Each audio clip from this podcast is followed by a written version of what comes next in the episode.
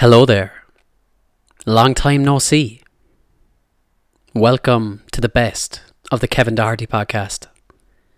I've put together what I thought were some of the funniest moments of 2020 from the podcast, so I hope you enjoy them during this festive period. If you enjoy this podcast, I would really appreciate it if you helped spread the word by recommending it to a friend or sharing it on your Instagram stories and tagging me at the Kevin Doherty podcast. Happy Christmas and thanks for listening.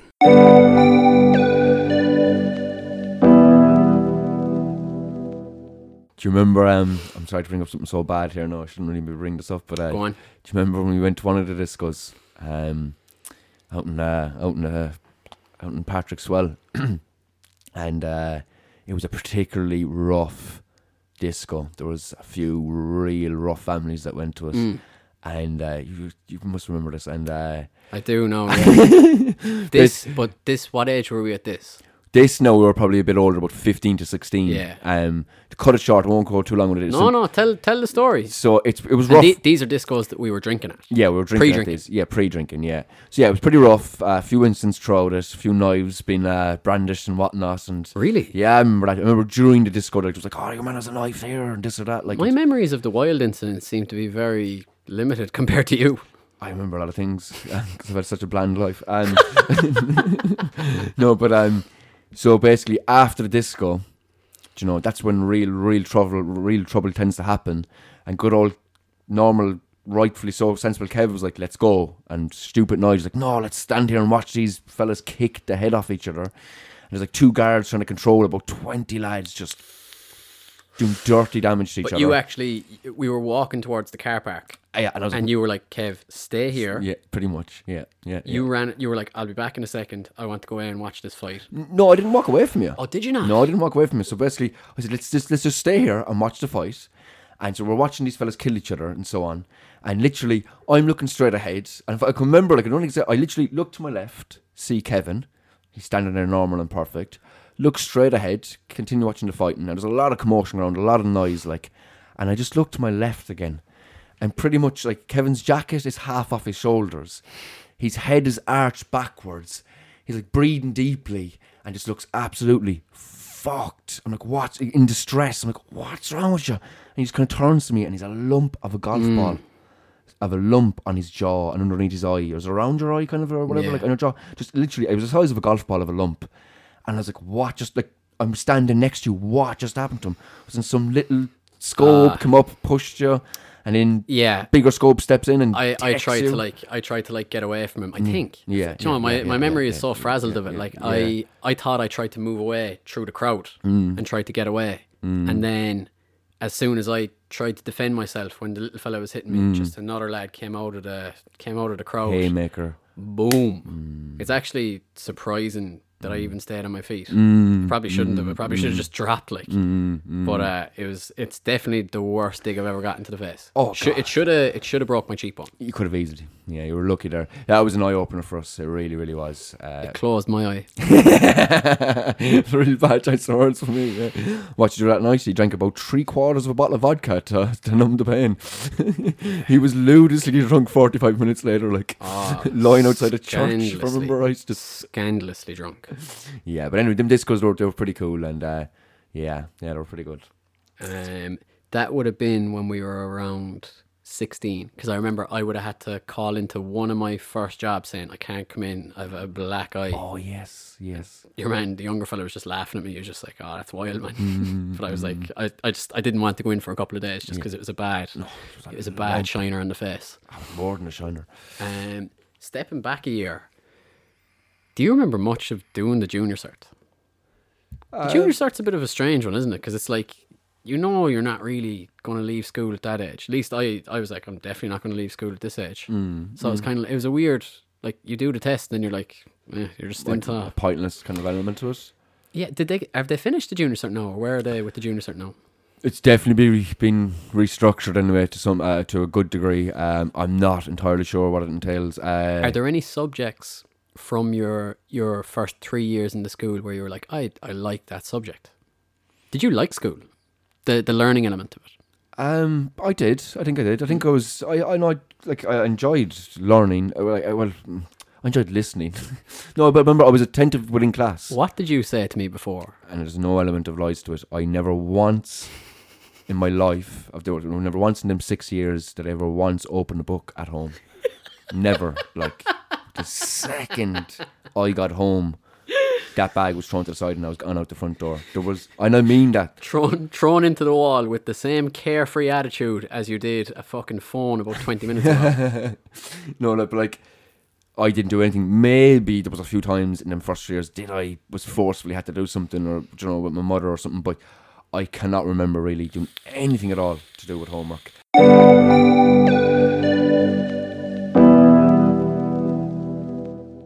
After the junior cert, then transition year. What a year!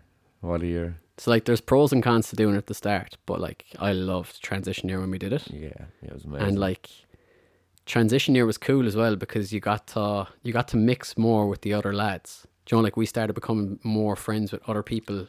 if you remember, Kev, we got um our classes all got integrated and we all got mixed up again. Our classes. Yes, because in the first three years we weren't in the same class. No, we weren't. We had like one class together, um, which was technology. And Yes, then other than that, we didn't. yes. So we basically come year, then we got to pick subjects, and then like there was obviously honors pass for the main subjects, English, Irish, maths. So yeah, we got to mix more. So yeah, we kind of came together. Mm. Yeah, got to know more people in within the year. and it was kind of it was the time when you were probably getting more into drinking Yes, yes. and so it was like you were meeting kind of girls. meeting girls but meeting similar minded lads as well inside Mm. and you know it was just it was it was a cool time because it was like oh man they're actually sound as well i never really had a chat with them but they're nice they're nice dudes as well like Very true. our, our, our circle of friends kind of expanded in a way Very true. Yeah. um, what's funny as well is like, um, when I came into Clements, I maybe had a a bit of a preconceived reputation from the teachers because of my older brother. Yeah. But like that was kind of proven wrong in a sense of my behavior. They were like, "Oh no, he's he's quiet," like compared to the older brother. Yeah. But um, in fourth year, then through a series of events, through like some fault of my own, Maybe some. Yeah. but yeah. no real fault of my own. not malicious. One teacher took an absolute dislike to me. I wouldn't go as far as hatred, but he took a dislike to me. And he was like the fourth year transition year kind of. uh He led the transition year, didn't he? He was Yes. because you had a lot of interactions with him. So then, Yes. Like, yes. Um. So, like, let's say one one that comes to mind straight away. You can kind of tell a little bit of the story as well. I'll kind of I'll set it up, but um, we we had to do uh work experience throughout the year, and for one of my work experiences, I did some time on like a, a local student radio thing, and we had to write a report about like our week, the experience, the learnings, all this stuff. And I did not write that until like the last night. And I went down to one of the lads, I think maybe because my PC wasn't working back in the day or whatever. Uh, went down to one of the lads and I was like, Will you type this out? I don't even know. I hadn't even it written. I was just like, If I say it, will you type it? And he was like, Yeah, yeah, yeah, no bother. And we, we were in the room with another few lads and I was telling him what to type, but he was adding in all because he's one of the funniest guys we know. Like Very creative with that kind he's of an he's an absolutely hilarious dude, and he started typing all this um, additional stuff that made the report ridiculous to read, and we were laughing in the room, like crying, laughing, the four or five of us. But he gave me the printed out version of what he had typed, and I was like, "Oh man, will you not just do it again or whatever?" He's like, "No, it's it's funny. Hand hand this in," and I was like, "Ugh." Then the next day, I had that like um that kind of like fear where I was like, "Oh, it's funny yesterday. I can't hand this in." it's like, what am I gonna do? So I uh, I got like Tipex, Tipexed out all the words, a significant amount. So I I gave up like it looked like the writings of a madman because it was just four pages of typed, but then like blanks, blanks, blanks, blanks. And uh, Nige, if you want to take it from there, because I have one perspective, and probably when the story started, I just went into like from fight, fight or flight. I was just freeze. So Kev submits this paper, and uh, I don't know when it was. X amount of time passes, and we all get summons to the to the to the study hall again. No, not for this particular reason, but anyway, not just for that. But we were all going to the study hall. I think we used to meet in the study hall once a week with the transitioners. And that teacher, Kev's lovely friend, um, steps up and picks up the piece of paper that Kevin submitted. And if I remember right, I'm sitting up front, in front of that teacher, very close to that teacher, and Kev's sitting alongside me. And the second he picks up the paper, and he goes, Right, something like, you know. And I, I knew it, I, whatever it was, whatever the signs were, I see the paper or whatever he kind of said, I goes, That's Kev's paper. Oh my God. And he's, I think he remembers, he makes, makes reference to the Tipex. I went, Oh, this is it. No, but he was like, uh, from what I remember, he was basically like, now lads, um, all of you submitted your papers. Thank you very much." But uh, one paper stood out, and I just remember me freezing and you head down, shaking, laughing, He was taking it serious, the teacher, very annoyed, very angry. so serious. And he starts reciting the paper with it all. Stand up. What, what's, he got you to stand up, was this? Yeah, yeah, yeah. And then did he was, read like, it? he was like, Kevin, stand up. yeah. And then he started. He was like, uh, I've scribbled. "Yeah, I've I've taken the time to Yes. scratch out all the Tipex. And then he proceeded to read the most 24 hours ago, the funniest thing ever in context. In this different context, I was terrified. And I was literally giggling aloud where the whole room was serious. He was serious, you were shitting it, and I was getting away with just pissing myself laughing and You were nearly falling off the chair. Like you were, you were, uncontrollable. you were sore in the back of the head from laughing. Like that sort of like ridiculous laughing. I can't, I can't remember most of it. I remember, I only remember a couple of bits. One bit was um, my my boss for the week was a woman called Nessa, and Oh, the lock. Liam had typed Nessa Loch Ness, and then her last name, and I was like, "Oh my god!" Because the thing was, he thought I had typed this. There's no way he thought that I was one of the lads typed it. Yeah, yeah. I didn't even have time to explain. It was just like, "Oh no." And previous to this, you probably already you already had a few instances with this teacher, didn't you? Yes. Maybe, yeah, No, yeah. you did. You did. I think previous to you would have. You would have because that would have been transition year later in the year. It was like April. Yeah, that's so true. You definitely had a few instances. So your relationship wasn't exactly amazing. Um, but then the other thing I remember was uh, at the end of the report, it said something along the lines of one of the teachers from our school came and visited me to see how I was doing, and it was just like, what a waste of my time. Do they not know who I am? God damn it! That's how it finished. All capitals. And he reads this out. Yeah. And I was just like, were, were peop people were laughing, were they? Or was it was it serious? But genuinely, I, I have that thought that um, it was reasonably serious because he was definitely been serious. Yeah, it wasn't. It wasn't. It wasn't a comedic moment. No, you thought it was hilarious. I was on the ground. Like, I was terrified. Yeah. I don't think people were laughing. I don't think so. No, like So it might, was like a quiet study hall, yeah, there might have been a few giggles, but it wasn't. Yeah, exactly. but nobody knew about it as well. yeah, no. So everybody was like, yeah. "Kevin's a lunatic." Uh, what did he? Did he like watch you have to say for yourself, Kevin? Or did you Yeah, I don't know what I said. explain Like, yourself? No, but did did, is that what he said? to you? I think I think I remember saying something like to explain yourself or what you have to say or anything to say. I'd love if you had the mind that you have now and just be like, uh, "Yeah, I wish you had asked me what I had to say before you read it out in front of everybody." Cheers, man. But at the time, I was just like, "I don't know." I hope I'm not pissing myself as I'm standing up here in front of everybody. Um, He hated you. yeah, but again, like Such there a was good lad that you are. Like. there was reasons. Um, like another time, uh, I did another week's work experience in the library, and it was quite a boring week. and on the Friday, I was supposed to work till whatever time, but we needed to get drink for a junior disco, so I just left during the day. You came into me. You were like, "Kev, man, we have to get cans." And uh, I was just like, "Yeah, let's let's. I'm gonna I'm gonna. I'll deal with this at some stage." Just walked out of the work experience and that got called up for me as well. So that was another thing. Actually, I nearly got suspended for that. I think, but uh, my mother, bless her heart, she comes in and fights for me tooth and nail. no, she there was. You were Uh, the perfect little son in her eyes. The other, th- but like the great thing, the great thing about the mother was like she'd take her side regardless. Yes. No, she know like yeah yeah exactly. she was never not going to fight your corner, Yeah, yeah, was regardless of when you're if you were in the wrong or not. Yeah, it was amazing. Like um, like do you remember when we got we got caught drinking out the country? one of the lads' parents called us. Yeah, one of the lads' parents, what a narc, dropped us all home and started giving out to our parents at the door. Mm. And like, uh, three or four lads got in trouble. Like, I got in trouble. Yeah, yeah, yeah, I yeah. and then at my at my door, like he was like, "Oh, you'll never guess. You'll never guess what they were doing." My mother's like, "Oh, what what were they doing?" And he was like, "Oh, they were out drinking last night, and you know, they came in this morning. They were still drunk or whatever, and terrible." And she was like, "Yeah, that's terrible, isn't it?" And she closed the door and she's like, "Do you want a sandwich or something?" I was like, "What?" And she was like, "Listen, he's not he's not your parent." Mm-hmm. He's like, just, just John, you know what you did. Like, don't do it mm-hmm. again.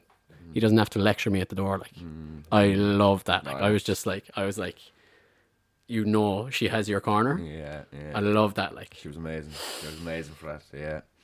um, yeah, that was hilarious. And then like the other, the other thing that comes to mind from fourth year is we had to record something, some sort of a show in the church, Yes, yes, yes. and the two of us were recording it on the balcony. we One were the cameramen. Yeah, one of the teachers gave us the responsibility and the trust of um, recording this event, whatever it was. Had to use his personal cameras.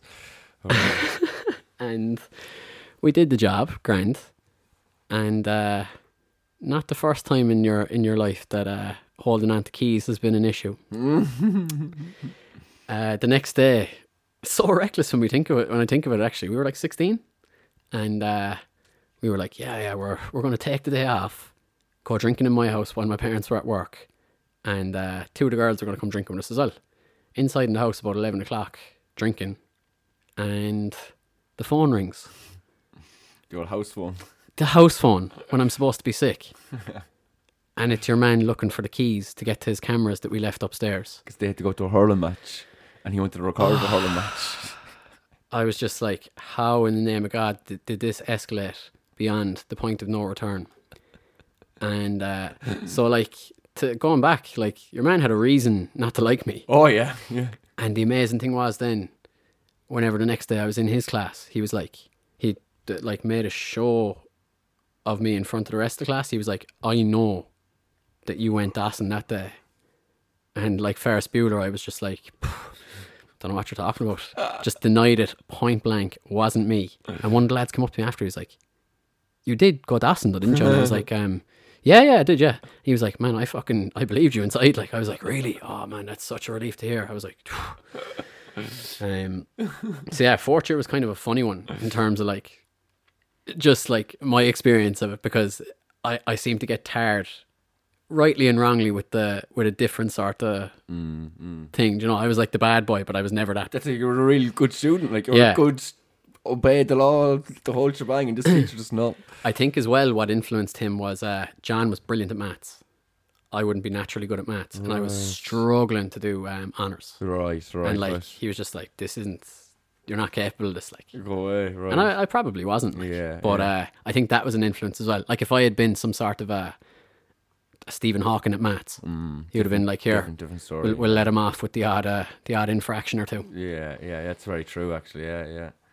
Um, Um, so, yeah, good. Uh, fortunately, again, I, let's go back to what I was saying earlier on. Is, yeah, that was that was my kind of yeah pivotal point within within Clements is that is that year is that year fourth year I think yeah really, so yeah it was a good it was good times yeah it was a start of good times I think um yeah fifth year and sixth year were pretty So I think the good thing about fourth year was like it was uh I know it was called the transition year, but it was like foot off the gas. yeah Relax. Yeah. You know the next two years are going to be annoyingly Ye- focused. yeah, And exactly. annoyingly pressurized and stressful because of that pressure and that expectation from everybody and yourself. let's make the Fourth most, was just like chill the fuck yeah, out. make the most of this time and have a crack and yeah And that's like even at that stage, that's when we started um that's when we started bush drinking and stuff like. yeah yeah, yeah. How fun in terms of like the spectrum of drinking.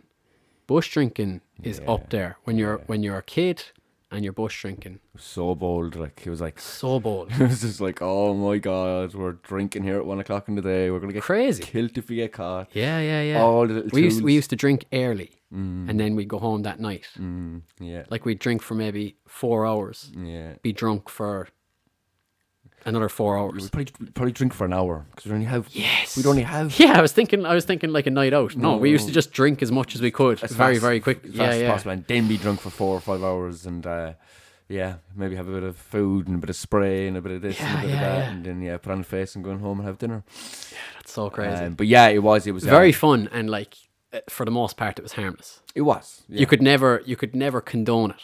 To the level You that just couldn't. You couldn't go that that was acceptable behavior. But it was like it was growing up as well. but to the level that we were doing it as well. Like, Yeah. do you know, like again, like exactly what you said. I wouldn't like to see if I ever had a son or daughter in the future. I wouldn't be like, oh God, 15, 16, that's way too young to be drinking. But do you know, like if you could see how we did it, not saying we were responsible, and I'm not saying it like that. But know, but the two of us were different as well in how alcohol affected us. Like yeah, yeah, yeah, I went mad on it. Yeah, yeah, I've kind of forgotten. that Do you know. I went wild on it. Yeah. Mm. Not not angry, but like it affected me, and I drink a lot.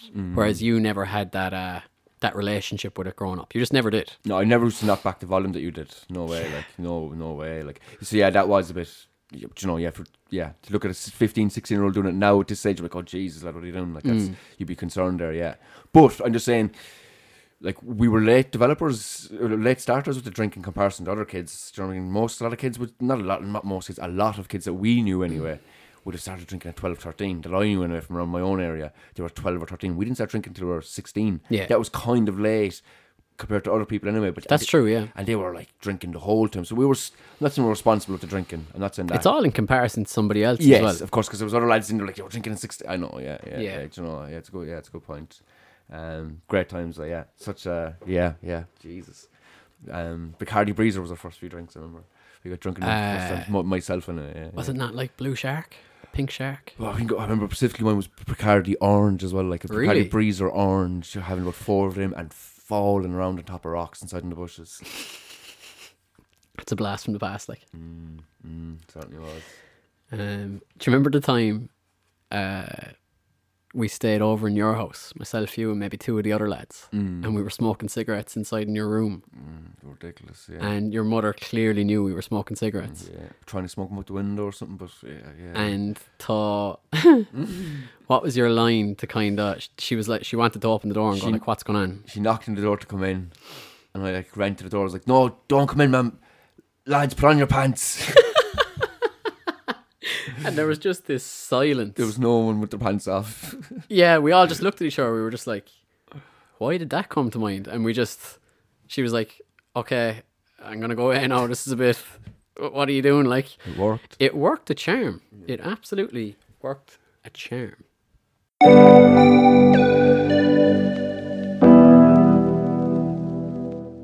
What, what comes to mind when uh, I say too many history classes?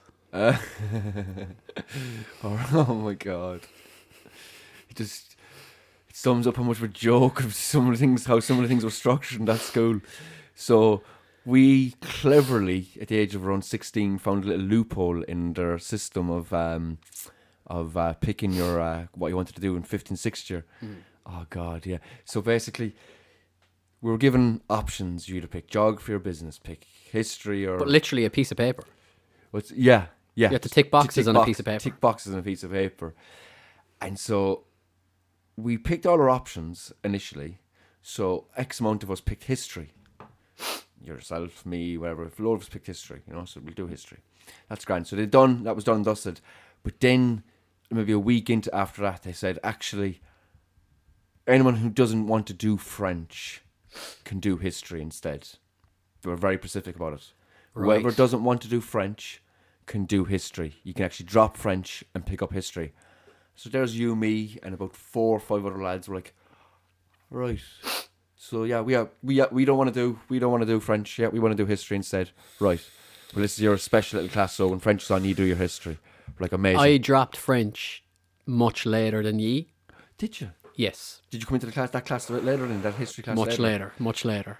And the flaw in the system is what about the lads who uh who picked history originally?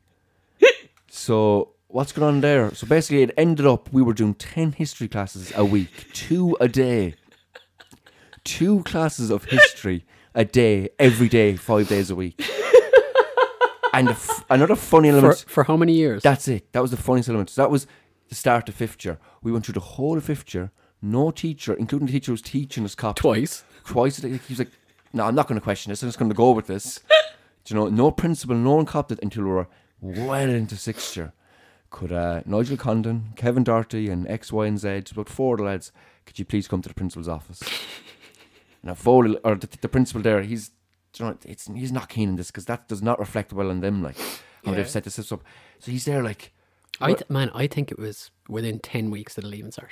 it could have been. I think I think it, it was it was deep in the game. It was deep into sixth year. You're right. That that is correct.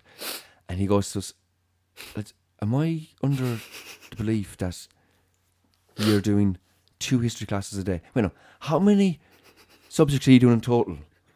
And like, he looks at me and I'm like, six. You're doing six subjects, the minimum required. There's people around the country doing nine subjects and you're doing six. If you fail one of them, you fail the leaving cert. Like, so he's going on to the next person. Yeah, I'm doing six, and you were you had some bit of a you were, you were doing your I seventh did, I did ag science or something outside of school, outside Yeah. of school in your own time. So that was your seven subjects, but it was standard to do seven subjects. Yeah. and we were in six, and he was just baffled and just like, "There's nothing he could do about it. You can't start pick up French now all of a sudden do French. You haven't been doing it for the last year and a half." I think he might have even said like, "Do you know, what do you plan to do after? Are you planning to go to university or whatever? And everybody was like, eh. That was it. Was me, you, you were the- you were the only good person in that out of that group. Like the rest of us were had no interest in school at that stage. Like we didn't, we had no interest in school. Like, but I think that again, I, I might be bad mouthing that, that that school in particular. There was some great times and there was some great quality teachers. But Jesus, I think that really sums a few that things was up. Like that was the slip between the cracks. What and he just he just said like, just go back to class, just Yeah. head in his hands like. yeah. There's nothing you could do, but that like if that got out, maybe that could have been something against. You know, he wouldn't have reflected. It wouldn't have looked good in him, like without No, a doubt. no, like so he must have been worried in that sense, and that was ridiculous. That was amazing. Like, Yeah. like I, I was telling people about that, and they were just shock on their face. just the teacher that was teaching us. and like again, a good, a decent, good man. Like, but the fact that he didn't like, Didn't call any attention to it. like, obviously he knew we were there twice a day, but he didn't think to question us. he loved chaos. he was just like, I'm going to see what happens here. He'd stroll in like seven, eight, nine, ten minutes late to every class consistently. Yeah, He'd yeah. always yeah. come in late. Sure, you were getting you were getting another full class. You were getting at least a class and a half compared to everybody else. A one in history, but Yeah, yeah. I did pass. Ten history classes a week, and you did pass. I did pass. I had no interest in school, and I got an A one. What Oh, you, you did pretty good in the honors, didn't you? If you can, remember, can you Uh, remember? I probably got a high B, maybe. did, I- Like like English and history were the subjects that always fascinated me. Like Mm. history fascinated me. I loved it. I loved I loved the idea of learning about things, and I was like, man. Like like something like World War Two, I was like, there are people still alive that went through this. This isn't a fairy tale. Or like looking back at um like the revolutionary times in Ireland, and I was like, like that was like a century ago, leading up to it. I was like, I cannot believe that our grandparents or our great grandparents were part of what we're reading, and what we were reading was such a such a fairy tale or such a such a narrative, such a grand narrative. And I suppose as well because I was obsessed with cinema, I was like, this is incredible. It's like a really real interesting story. It was incredible. No, it, it was. It was. I remember. I knew very little about Irish history Mm. in particular until the last two years doing all that history classes. Um, yeah, it was amazing. It was great to learn. Yeah, and again, yeah, a lot of our previous history was geared towards older stuff, wasn't it? Like it was like the pyramid times and, and stuff. I can remember, kind of like even in junior cert years, it was all about the Celtic whatever Mm. Roman like, Empire. Roman Empire. Yes, yes. And then there was some I think there was some mythology as well. I Yeah, think. was there or maybe right? that was something to do with religion as well. Yeah, but again, so that's a good, really good point. What you're saying there, yeah, it was a bit more recent and it was, yeah, a bit more, yeah, connected to us, as I said, grandfathers and so on. Yeah, cool. Um, what comes to mind oh yeah, when I say sixth year photo? Uh, the oh, six, oh yeah, the, the oh six year photo. Um, I think this is a prime example of mob mentality. Anyway, how That's so true. it's it's, it's a prime example. It was just oh my god! Like first thing to say to it anyway is um, we'll give you the backstory to it was uh, the school had hired uh, a guy to come in and take the sixth year photo, and we were particularly wild in sixth year at that stage. We were exceptionally giddy and excited that we're coming to the end of it. We're kind of Yeah. we're kind of getting looser and looser and looser. And there was nobody ahead of us, so we were the big dogs. yes, we exactly. There- That's a re- yes, yes. We were the big dogs. We were school. top of the food chain at that yes, stage. Yes, So yeah, we could we So a control. lot more, a lot more self confidence, a lot more self arrogance. Yes, yes, yes. And so yeah, so the school stupidly left that man alone with us, with the sixty to seventy Oh, of us. was it out in the yard? out in the backyard, away from the school, hidden like. Yes. And he was uh he was a passive dude, we'll say. He was a reasonably pa- Very, very passive, introverted, nice photographer. Yeah, yeah. Oh. Seventy of us, wild, hyped to the neck, trying to get us to to, to, to just stand there still and take the photo. It took him way over an hour to get that photo. Like Yeah. we were climbing into his car, opening the. I remember being un, I remember climbing into his car and he had a load of stuff in the car and I buried myself underneath the car saying, Do you know, I'm gonna drive I'm gonna wait for him to get into the car and we're gonna drive off in the car like how hilarious is this gonna be like, you know? Um oh man, I forget some of the stuff we did to him. Like we did a lot of things to him, like we were robbing his he'd like obviously kind of tools to take the pictures like like, like looking tripods yeah and stuff. We'd yeah take he'd, he'd come over and he'd be us. like he'd be like lads will you will you bunch together there blah blah blah and he'd turn around and be like where the fuck is my tripod Yeah, yeah, yeah. losing it Losing it. never having to deal with adolescent young fellas oh God. We're in the drive. looking back we put him through a lot of stress that day See that's it. Yeah. but every everything at that age is like it's very it's very hard to look at what you're doing at the time and go man I don't think we should do this especially in that mob mentality we were all showing off amongst each other. Like who Every- can be who can be the maddest? Who can do the maddest thing to this? dude? everybody wanted to outdo everybody else. Yes, yes. And I was very in the middle of that. Mm. Like I was always trying did the to. principal come down so, so close that, to yeah I, I had that thought. So again, that principal who at the time didn't particularly like us, and he would have been Yeah, always we giving were out get- to we were us. getting to the point where I was just sick of us. Like, he, he was sick of us. He was always giving out to us, very just really strict with us. And I remember mm. this vividly, Kev, when he came down and he knew what was going on, and he came down with a smirk on his face. He just went, "Oh, he dared destroying this man here." Like I remember that he had a bit of a smirk to say, that, "Well, yeah, this must be reckless leaving these lads with this lad, yeah, that poor it's man." like it's like it's not just me. yeah, yeah, yeah, yeah. He just, oh, I remember that. I remember that little smirk he had. I'd say as well. I'd say as well. One thought. I'd say as well. One thought that was going through his head is people always think teaching soft job, yeah, yeah. and yeah, he was like yeah, yeah. somebody who doesn't experience, especially young boys at that age, and the madness of trying to control us. Mm-hmm, And I'd say he was like, brilliant. Somebody outside of the the teaching world maybe has a little bit more sympathy for our day to day because we were at that stage. Yeah. We were tough going. Yeah. What were you going to say there? that that photo just came into my head there as uh, I remember looking at that photo. If I remember right, the ridiculous kind of person that I was at the time. Oh God, should I be even saying this? Um, in the photo, I've got Yes. yes, I remember it in your hand. no, I put it into my mouth or something. I remember putting it into my mouth. I had oh yeah. So at the time we were experimenting with a bit of hash at the time. And, and uh, we were like thinking it was great, and we were. I, I, me in particular, loved my bit of hash, so I had a bit of hash in school. So we were all hyped up, trying to. Your man trying to take the picture It was really giddy, and I said, "I got this ridiculous thought to put a bit of hash in my mouth for the photo." And I remember looking back in that photo years later. Do I have it? Like I remember, was that the photo, the actual time when he, you know, that that picture they used that I have it in my mouth? But I had a picture. I took the picture with that lump of hash in my mouth. Apparently, like I t- I'm nearly sure that it was. It was in my mouth. Yeah, I think I'm right in saying that. Yeah, yeah.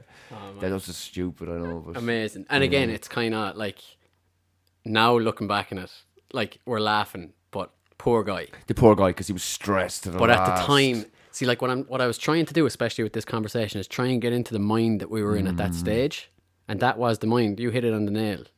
mob mentality. Mob like, mentality, like just carnage, Yeah, and everybody one up on each other, and like he did something mad, I'm gonna do something mad. who can get the It biggest was laugh? it Lash and Rain as well? No, I don't know. I don't know why in my head I have it Lash and Rain. Maybe it was just the chaos of it. Like, um, what comes to mind when I say sticking on our final year in school, sixth year prank? Oh, the six year prank. Yeah, yeah, that was great. Actually, yeah, yeah. We were. Uh, yeah, there was a lot of thought put into it, wasn't there? We were trying to really make our mark. Like we'll be remembered for this. Yeah, um, Because at this stage as well, we were separated into a separate yard. we weren't allowed to to to, to mix with the other school. Yeah, the rest of the school. The rest of the school. we were too uh, reckless. The principal put it to us. We were sectioned off into our own private yard. So yeah, so we were just like caged animals, trying to be like, how are we gonna, how are we gonna annoy the principal? Like, how are we gonna, um, annoy him? So the idea was, well, first before I said the idea is that the principal, the days were, it was our last week, and the principal was like, right, they're gonna do something big. They're really gonna try and piss me off here. So he came out and goes, right, I want the whole year in the study hall. I'm going to supervise you. Like a preemptive strike. He was like, I'm going to get, Yeah. I'm going to hit first. He's like, I'm going to supervise you. I'm going to mind you. Nothing's going to go on. He pretty much said that. Like, Yeah. he's like, I'm going to supervise you. Nothing's going to happen. Like, so he There said, was a smugness to it as well. Yes, he's like, I have these fecker, little feckers. Like, I'm, you know, I'm in control here. But that day was the day we were going to do the prank. Uh, I think it was, it was a coincidence. So as we're all being marched into the study hall, three or four of the lads they sidestepped and disappeared up a corridor. And in the boot of the car, I suppose, they had a box of about I don't know 30, 40 frogs that they collected uh, from one of the lads' houses. He had a little swamp next to him or whatever. So they collected about 30 or 40 swamp, uh, sorry, frogs. And so they disappear from the crowd. We all go into the study hall. I think we were all being led into the study hall, wasn't it? Yeah. And they go up to the third floor, get the box of frogs, and just let them loose. But I think I, if I remember right, I wanted to go up and follow them up and see how they're getting on. So I run up one side of the one stairs and start legging it down the hall. I'm like, where are the lads? Where are the lads? Where are You the lads? You love being in the thick of things, didn't yeah, you? yeah, yeah, yeah, yeah. I wanted. To, I was just yeah. I yeah. was very on the periphery. Yeah, so I wanted to see what's going on. Where the lads are they, are they going to do the frog thing? Have they done it yet? And so on. I'm racing down the hall with full pelt, and uh, I literally, I remember, I think I think I stood in a frog, or or, or or nearly stood in it, or kind of had to jump at the last second over and there was just frogs everywhere. I was like, oh my god. He's gonna go mad. The principal, oh shit, is this a bit much? Frogs everywhere inside. In the How many floor. frogs do you reckon? Like, I'm gonna say thirty or forty. There was. It was a collection of them. Like that's biblical levels. so I run down the three flight of stairs, going, "Oh God, oh God!" I was nervous that stage, like this is big, like because I know it's only frogs, but at the same time, like this principal's going to kick off big time, like he's going to expel a load of people for this. I go into the study hall, sit down, and uh, we're all there. I'm like, "Oh God, oh God!" And you couldn't have wrote it. Five minutes had passed. The frogs, some of them had made their way down the three flight of stairs, You actually couldn't write it. and someone passing the hall door swung the door open. Just they weren't coming in there. They swung it open, and a frog jumps in. When that door swings open, it has to swing back and close, and he just jumps in before it closes. And one comes in, and a few of us spot the frog.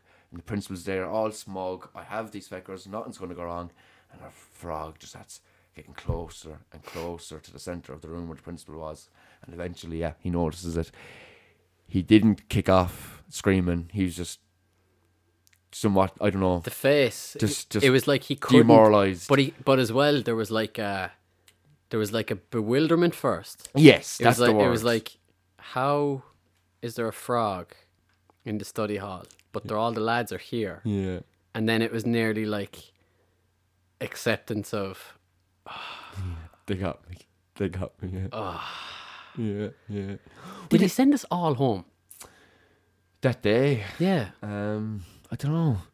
Like a I few, thought he sent everybody home, so everybody was like, "Well, we didn't really get punished because everybody got punished." that could be yes. That that rings. I remember people saying that. Sorry, I remember people saying that. Yeah, yeah. I, I do remember saying that. Yeah, that that how we punished her. We're all sent home. Yeah, Yeah. yeah. That week, a few lads got expelled. They they they wanted to graduate, wasn't it? They wanted That's true. they had to sit at the back of the church for the graduation with their parents because they spray painted a f- toilet or two and a few windows with black. spray Yeah, no, paints. they they went too far. they went a bit of a rampage. Thank God we weren't with them. We could have easily been with them that day. That's like, true. we That's very true. Different parts of the school at the day, like Uh, but like, but like going back to that, like that feeling when we all got left out, it was nearly like a like a dilution of responsibility or something. mm, Nobody felt fully responsible, even though everybody was kind of in it. mm, yeah, we all knew it was going to happen and what, what the plan Mm. was and so on. Yeah, yeah. That was mental. That, that was great. That was great. Um, here's one that I just thought of, and I don't know if you'll remember the context. Okay, okay. Snapper Raffles, One of the best teachers ever. a, a, an amazing dude, Or uh, or business teacher in fifth and sixth year, wasn't it? Um, a good guy. I think you you talk about him there, man, because you you, you you Yeah, so like uh, our business teacher, a really really nice guy, but like very obsessed with the military, and like he used to he used to love like the order of everything, and like he'd have people basically marching around the yard sometimes when he was in charge of them, and the jungle out there. It? I, I see. I wasn't in the class as well when this happened, but somebody told me that uh, he once described the junior cert like storming the beaches of Normandy. he used he used that analogy, and all these like fourteen year old lads were just looking at him going, what? You're you're teaching us. I'm not fucking teaching you. I'm leading you. He was a good man. He was. He was. He was a really nice He was guy. a really nice man. But uh, the the reason I brought up sniper rifles is me and you had done uh, the summer in the FCA, and we were talking a little bit about it, and just just between ourselves inside in class, and he must have heard that we were talking about it, yeah. and uh, we were just talking about like our experience and stuff like that, and he just kind of interrupted, like he couldn't help himself, couldn't help himself, and he just said, uh, and uh, did the snappers use uh, high-powered snapper rifles? And the two of us just looked at each other and uh, just couldn't not laugh. Like just, I remember tears in my eyes trying to answer. I was like, uh, like unbelievable, Yeah. unbelievable. Got an A1 in his class as well. Um, Past business. like, uh, like eccentric, but a good dude. Yeah, yeah, definitely eccentric. Uh, what a character. Um, I saw him about a year ago. Um, yeah, yeah, hasn't changed a bit. He Still sounded that, you know, real ridiculous. Yeah, but uh, he's a good man, good man. Um, what comes to mind when I say after school study? Um, yeah, we did a bit of that, didn't we? That was my only time I did a bit of homework and stuff. Was uh, was after school study. Uh, we did a lot of it in fifth and sixth year.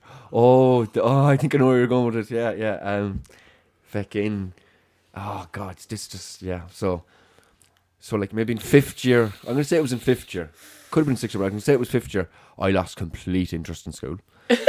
um, I was contemplating leaving school. I remember saying, Were you? I remember that. I remember like a lot of lads was hanging around with um, back at home. A lot of them had dropped out and started doing trades. I was like, yeah, I'm going, I'm dropping out. I'm going to do a trade. I was saying to my mother.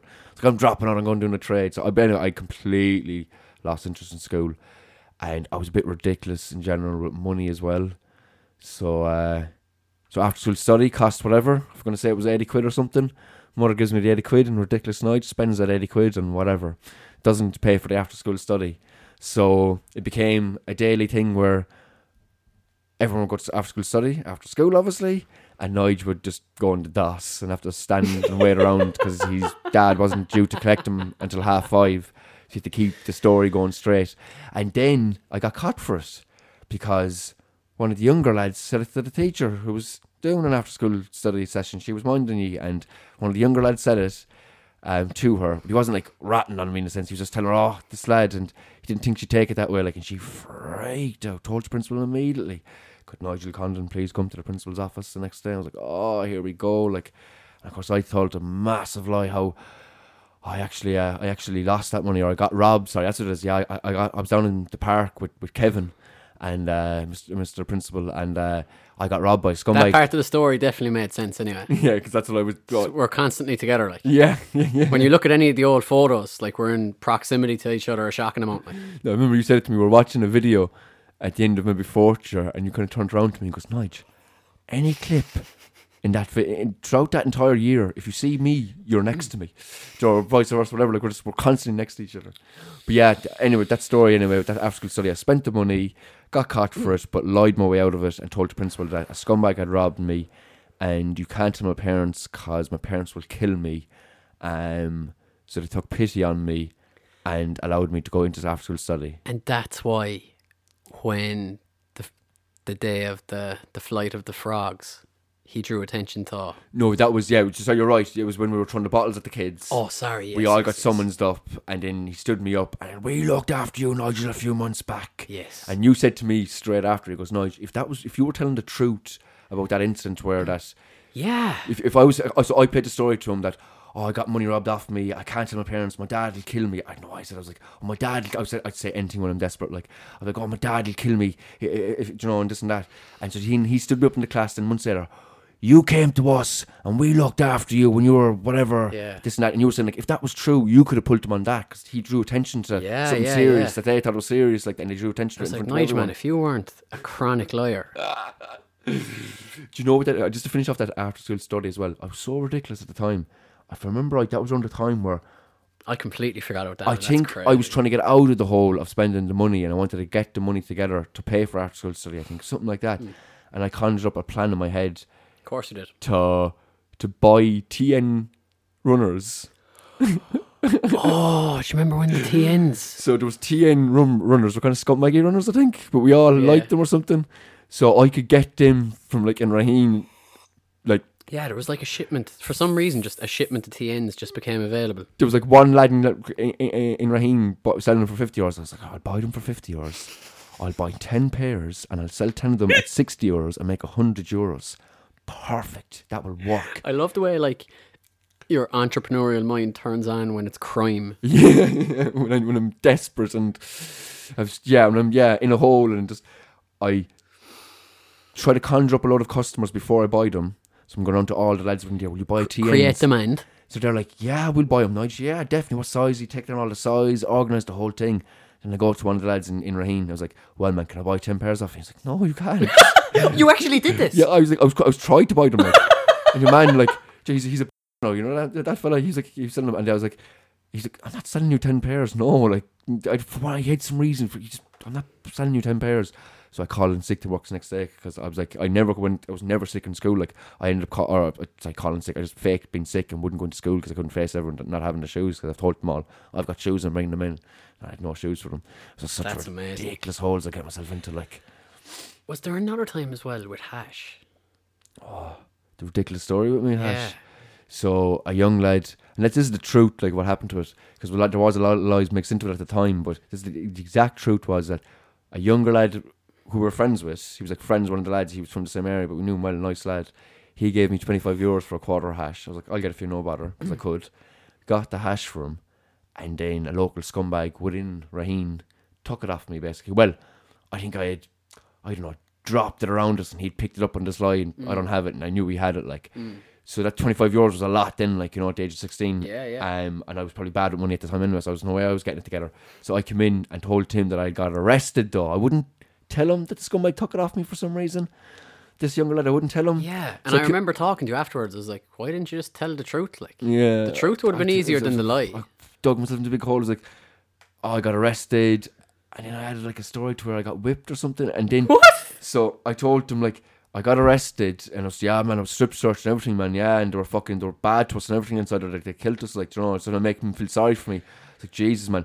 And then I went and told one or two people and instead of spreading, I was like, oh, no, I have to put a halt to this. Like, I could, this is starting to spread, like, that I was, like, Yeah, being whipped yeah. with a towel or something. And I can get stopped at then. Like, Free Nigel Condon. yeah, I think he, he found out the truth in the end or whatever. Like that genuinely happened. A little scope took it off me. And, uh, Um, just, uh, I want to segue into something else, but uh, like the contrast between the two of us when it came to something like honesty, yeah, I yeah. couldn't lie. Yeah. Like I remember once, once going down to the local shop, and I paid for a pack of sweets, and I tried to take two, and your man said, "Oh, you only paid for one," and I said, "Okay." Walked outside the shop, and you looked at me. You were like, "Kevin, are you all right?" I had gone white like a ghost walking up the road. I, like my conscience was so overbearing on me. you were always like that from a kid, man. You were very good that way. You were very good. I remember that. I remember, yeah, trying to like give you a pound or something. Probably rob two pounds from somewhere and try to give you a pound, and you said to me like, was it weeks or months or years later? You said like how broke up you are from taking that pound off me. Really? You were super paranoid about being at. You remember saying to me like being at home. Petrified because you were taking that and you knew that I'd taken that somewhere deceitfully. This is when we were younger, so Yeah, that was like when we were eleven or twelve. Yeah. I gave you the pound, and yeah, it- you were torn, a torn little boy because That's mad, isn't it? Yeah, yeah. So that just shows how good you are, and obviously it's great and so on. And yeah, I was a bit reckless that way. But like you're obviously like uh, you're a very good natured dude. Mm. You just had um you had a different way of looking at uh nearly morality at the time. You kind of you could you could nearly justify what you were doing to a certain extent Mm. to yourself. Otherwise, you wouldn't have done it. Do you know, if you looked at a eleven-year-old kid doing that Mm. now, you'd be kind of concerned for that kid, wouldn't you?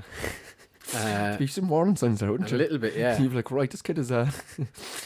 Um, but you'd look at me and go, he'd probably fall under question. yeah, yeah. true. Fucking the narc over there.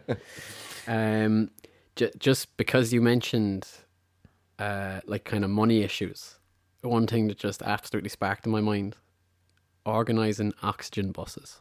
Oh God, like whose idea it was to leave me organise the oxygen bus? like it was your my idea, but I seem to have run with it, and oh god, the whole I got into myself in that. I think it might have been my vision, but I let you execute. So me and Kev said we were kind of entrepreneurs at the time. We'd always be like, uh, we'd always organise a drink for the group, and we'd always like charge them a bit extra. Yeah, yeah. We all we always used to have that little bit of like skimming things off the top in a moral way. There was no like, here lads, we're we're doing this. We're getting a little bit. There was no dubiousness or duplicity about it. Yeah, yeah. So we said let's let's let's go to Oxygen, oh, 07 if I remember right, and uh, Yeah. we said, do you know what, Kev? There's a big group of us going. 06 and or 07, no? So you went or 06, I didn't think, or I didn't go 06 and I went or 07. Okay, okay. I, I definitely went or 07 was my first one. Yeah, yeah. So we said, uh, Jesus, a lot of us going. Why not? Why not organise a bus? And even, do you know what, Kev? We'll, we'll make a bit of money off this. We, we, we, we'll, uh, we'll obviously charge a bit extra and make a few, a few extra pound. So book a bus, get the numbers, and I start collecting all the money. I start collecting all the money at the age of 17, 18, and I'm reckless with money, and I spend a hefty portion of that money. I must have spent half the fucking bus money. I said the bus was eight, nine hundred euros, and I spent half of it. And at that age, that was a lot of money to be in a hole. Like, where I'm short money, the date is approaching. Where am I getting this money? Ah. Now, I did skim it all together. I think I, I was working, it was like we'd finished or leaving cert and there was a few weeks of working before oxygen. So I was working and I scraped the money together. was super stressing the day. I think I was On short the, on the day you were short. because on the day I was. and I, I don't even think we fully paid your man. we didn't fully there, man. Not, Yeah. but, but I was paranoid thinking, oh, I'm fucked. What am I going to do? I'm fucked, I'm fucked, I'm fucked. And he just didn't count how many people were on the Yeah. bus. We were probably short about four or five people, which was about 100 euros, like, or if not more. And just never got. Yeah. Do you remember how um, suggestible the bus driver was? We were all we were going up to oxygen. Which way? Left, left, left. Takes and he pulls off into these country roads and he's driving for a while. I went up to him and I was like, Do you know where you're going? He was like, You told me to go left. He was foreign, wasn't he? Yeah, yeah. He was foreign, actually. Yeah. It's just like, oh man, we're we're just like we just assumed that you'd know where you're going. Um, do you remember how we left oxygen? Oh, yeah, of course. How can I Um, forget? The night the night before we finished up, you were like, "Oh, Kev, man, let's drink tonight." I was like, "Yeah, fuck it, I'll do that." I think maybe I funneled a couple of cans. I drank two bottles of wine. Yeah.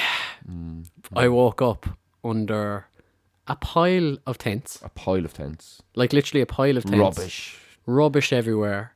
There's actually there's a picture probably on Bebo or one of those older social media things where there's a picture of the group, and in the corner, me just covered in muck. We have to get Kev. Sorry, we have to get that pic- picture, man. Yeah, yeah, yeah, yeah, Kev, that'd be a great picture to see. yeah. We have to try and search that out. I'll find it. I'll yeah, find it. but I, I can actually I have images of yeah you've been in the tent. It's getting bright. We- We've been up all night. It, it, gets bright, and yeah, people started jumping on the tent while you were in it, and you just stayed in there, didn't budge, and the whole tent got flat. And like I said, and then we started piling rubbish on top of it, and you were just in there, yeah, and you woke up.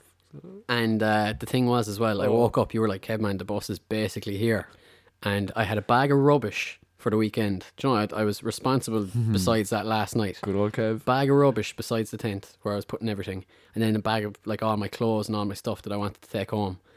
Hammered, got up, picked up the bag of rubbish, and hopped onto the bus. And I only realized like an hour down the road, I was like, "What bag did I pick up, man?" You were like, "Uh, like a black bin bag." I was like, "I threw a bag of rubbish onto the bus and went down to Limerick." And I was like, I remember just pondering life at that stage. I was like, "Where am I? What's going on, man?" Oh my god, we wrecked that bus coming back as well. We were destroyed mud. Uh, Actually, um, hilarious. Speaking of buses, uh, do you remember School bus coming home. there's that Oh, sorry, sorry, I should have interrupted you. going up to Galway on a bus? Um, What happened? Was the music thing? Yeah, Yeah, we went up to some sort of a Battle of the Bands. Yeah, yeah, yeah, in uh, in Galway. Yes, in Galway, yeah. So again, if you remember when we were saying a while ago about how nice used to tease the sixth years and the, the older my peers, I'd always give them a slag, try and get a bit of a crack off them. But uh, there were some wild lads in them my older years as well, like. And uh, we're on our way up to Galway, as Kev mentioned there, and I'm having a bit of a go at the lads at the back, if I can remember. But basically, they came up to the front of the bus and dragged me to the back of the bus. um, and they jocked me, but jocked me to the point where they ripped my jocks off, Yeah. and it became the. It was our flag. It was our flag for the day. They hung it out the sunroof of the bus for one stage. Yeah. Gone up the motorway with the up, just hanging my jocks hanging out of the bus. Oh my god, you remember um so they had the jocks hilarious, I was jockless for the day and so on. Like the next day in school I walk out to them lads and we're standing there and they're slagging away and we're having a laugh about it. And they're just whatever and one of the lads, lovely lad, but a bit odd I suppose, takes my jocks out of his jacket pocket. The What? next day, yeah, I don't know his name, but I won't say it obviously. That lad, the next day, took my jocks out of his jacket and held him up. And even the lads that were with him, his other friends were like, "Oh my god, and what the fuck?" Like, I swear, I shit you not, he took the jocks out of his pockets.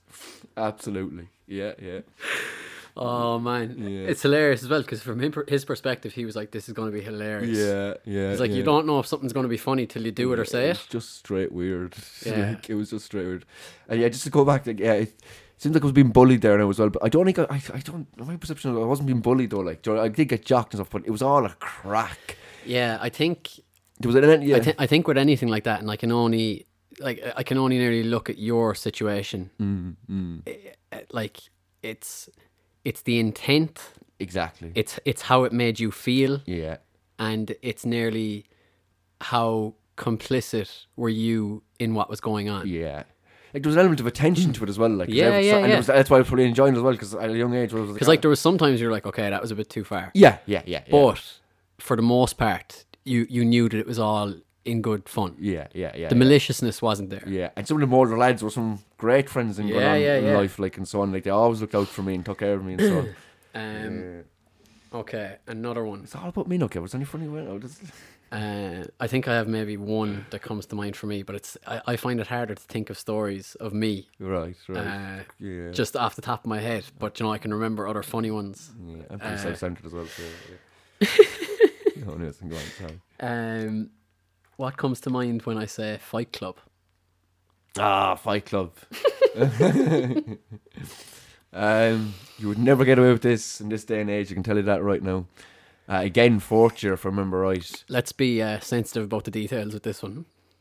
I'm telling the full story, but um, we won't give names or nothing. Uh, so in fourth year, uh, in gym, uh, we had changing rooms, and they were old changing rooms. If I remember right, they were like stone ground, kind of stone tiled ground, and just a little bench around a square little room, and we got the idea.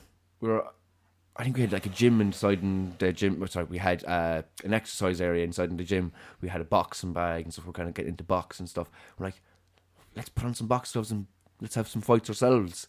But the ridiculousness of it is that the teacher, PE teacher, was like, yeah, let's let let's let's. He got behind it and went with us. So he go. He go like, Let, let's do it in the changing rooms. We'll get mats for the changing rooms and we can lock the door as well. there was a bolt in the door and we'd like we'd lock it. We'd all sit around in the square room on the bench and we'd square off and put on the gloves and box the heads off each other. And the principal, or sorry, not the principal, the, the PE teacher would sit there and watch. And we loved it. And it went on for weeks and weeks where we'd organise fights. Right, Kev, you, me, next week. And we'd fully leather. We'd kill each other. Like, where it wasn't just boxing where we were allowed to like pick each other up. It was it was other on the early ground. MMA, It was, uh, exactly. That's, yeah, it was, it was MMA. Like, exactly. untrained, unsupervised MMA. So me, my, uh, my, me, my temper. Uh, there was one stronger lad, really super freakishly Yes. strong, and so there was no fair fight for him. So we were like, right, me and another skinny kind of lad will fight you, and uh, he was like, yeah, let's go for it. So we're fighting us, and he's kind of getting the better of us. I think he had the two of us in a headlock at one stage on the ground for a while.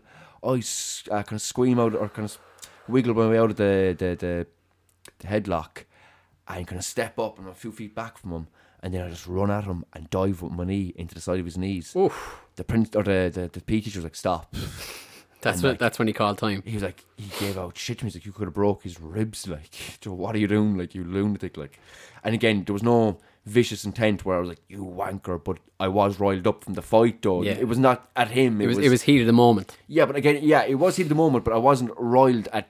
I was like, oh, that wanker, I'm gonna knee him and hurt Yeah. him. It was more just, ah, let's throw him in the fight kind of moment. You like- understood the context of what you were doing. yeah, yeah, yeah, yeah, yeah. You know the intent? The intent wasn't to hurt him personally. It was just Yeah. you were in this nearly fight Exa- frenzy. Exactly. But just to go back, uh, like how ridiculous is that? With, like, would you get away with that? Like, imagine now in this day and age, in the in the environment that we're in, that two 16 year old lads can go in and box the head off each other inside the school. What if one of them come home with a broken nose? Like, the school would be screwed with claims and whatnot. Like, you'd Yeah. never get away with it. Like, oh, Yeah. you'd be, oh my god. We didn't think anything of it. Look. no. Even like when we were we, we brought it up a while ago. You brought it up, and I was like, "What? I didn't even remember." Yeah, yeah, yeah. I remember bringing it up. Yeah, yeah. That's that's cool. Yeah, yeah.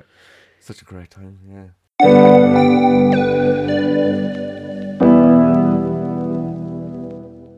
Do you remember uh, career guidance Um, in secondary? I- well, I prefer not to, but yeah, yeah. Um, we so like, I think in a, in my whole six years, I was exposed to maybe one session of career guidance, and it wasn't even by myself. It was me and another lad, for like maybe thirty minutes inside in the room, twenty minutes inside in the room with uh, the career guidance counselor, Sharing your time with her, like, sharing twenty minutes with another lad, who who now is doing uh, completely different things to me yeah, yeah.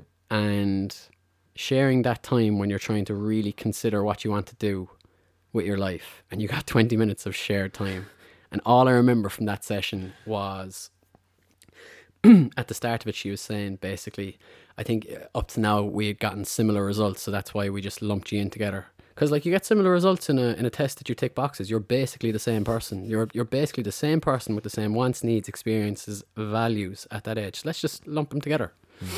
Fuck it why not? And what happened was, I think maybe she asked maybe an open question at the start. She was like, um, "You've similar interests. Is there anything that you do want to do? Because like based on your tests, there's a, a there's a broad Passion. amount of op- options though. There's a broad amount of options available to it. So is there anything between you that you want to think about doing?" And the other guy, the other guy said, "Well, I was uh, I was thinking about becoming a becoming a barrister." And she was like, "Oh, really?" And uh, he was like, "What would I what would I need to do to to maybe go down that road?" And she was like, "Oh, well, you'd have to you'd have to go and study law first, but um, then you'd have to do some time at the the King's Inn in Dublin." And he he was like, "Oh, the King's Inn, yeah, I've heard of that." And he just stopped for like two seconds, and he just went, "Is that hereditary?" and that was literally my reaction. Oh my god. And I just made eye contact with her and put my head down, and she just went, "Yes, yes, yes, it is." What? Yeah, She did not. she she's just, I, and like at that stage, I just, I like that, I checked out.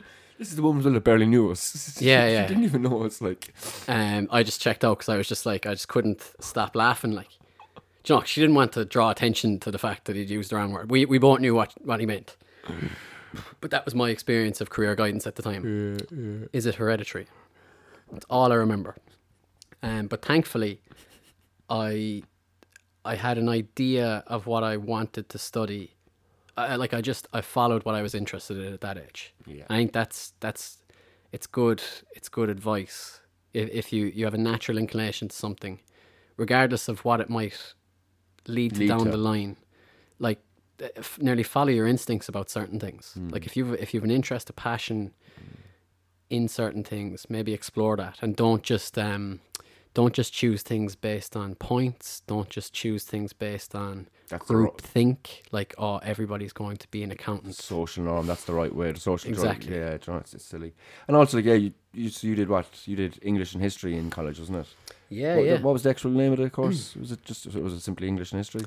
English and history. Yeah, very good, right? And uh, No nonsense. so yeah, you might have some people go, oh, sure, what's what's, what's that like? You might Mm. get Ivan Yates there now, for instance. He was like Ivan Yates there from Newstalk. He he, know, but he was picking out someone saying they'd done like an arts. Oh, really? They did like an arts degree, and he's like, "What are you doing that for? Like, that's ridiculous. Like, what is, what's it going to lead to?" But uh, it's a I- really good point. Is like, I disagree with that though. Yeah, in, like- absolutely, Like, absolutely. I, I think like regardless of what it's what it's helped me to do down the line, like an arts degree, first of all, it exposes you to as much information and learning and different ways of thinking as you want at the time. It's really your appetite for how much you want to delve into exploring ideas and concepts and and how to how to nearly formulate arguments and opinions and um, what it definitely helped me do is uh, critical writing there you go. that was a huge thing And I, I only I only appreciated that course fully later down down the line because I knew I knew it helped me understand things, comprehend things, and and look at things from from a certain context and try try to be objective when looking at anything. I'm going to be initially subjective. Mm. So I, I I saw a huge benefit in it, mm. but at the time I just picked it because I was interested in it. Mm. That's all. And like probably like doing 10 history classes a week was one thing you know I was I was always interested in that but having a teacher all the way through that that uh, school that kind of believed in me and nurtured um nurtured my interest, in. English was huge for me and I'd be eternally grateful to her We have to meet her. Yeah, we do Yeah, we, we really, really do. absolutely do, We should make that happen soon, man. I'm Uh, abs- I'm absolutely up for that no, will, we will will. we try by the end of the year Yeah. Yeah, Cool. Yeah. Oh, it's a pity. Yeah, like, as in yeah, by the end of the year, yeah, as in because she's just not fin- the school year Yeah, she's just finishing the school year. But yeah, come September, October, should probably should try and make that a goal there. Cool. She'd only love to see us. Um, again, I talked to her somewhat recently. She'd love to see it. Uh, how did you run into her what were you at I was at uh, Narcos. uh, the two cops from Narcos were doing a show in Limerick. Ah, there's Nige just interested in drugs again. sitting right next to her. Literally No way. Oh, Sorry, sorry, her husband was sitting between us. Yeah, Her, husband, her husband was sitting between us. Yeah, so it was kind of you know, a bit awkward. She was, we were talking to each other through him. Uh, oh, you know, leaning through him. It's Like, hilarious, like your passion in that subject, because um, uh, out of your uh, collection of books, what book have you read multiple times? oh, um, oh God, it just it's just gone out of my head. Uh, the Goodfellas. No, sorry, what was what was the Goodfellas? Oh, sorry, Mr. Nice. Sorry, yeah, yeah. I haven't read it in a while, so I just couldn't think of it there. Like, must have read it about four times. I've read very few books in my life, but yeah, I've actually literally a handful of books I've only finished. I've started a lot of books. I but remember you were you were telling me you were, you were chatting on the phone one day, and you're like, "Kevin, I'm looking at my like my collection of books now, my, my book collection," and you're just like, "The only one that I've finished multiple times is Mr. Nice." Yeah,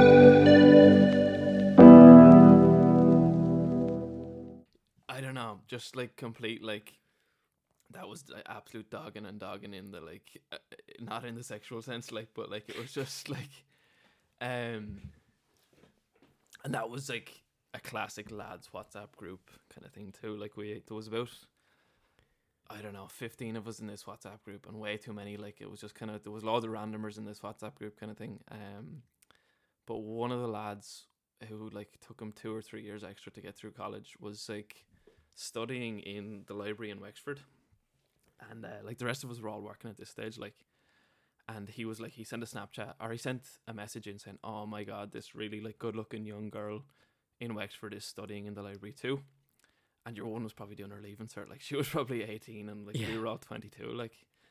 And uh, one of the guys, and like he was like, "Oh my god, like I'm sitting right beside her. This is deadly." Like, and the lads were all egging him on, like, "Oh, like you know, like what's she wearing?" And, like just weird shit, like. And one of the lads sent the girl a really weird photo of my buddy.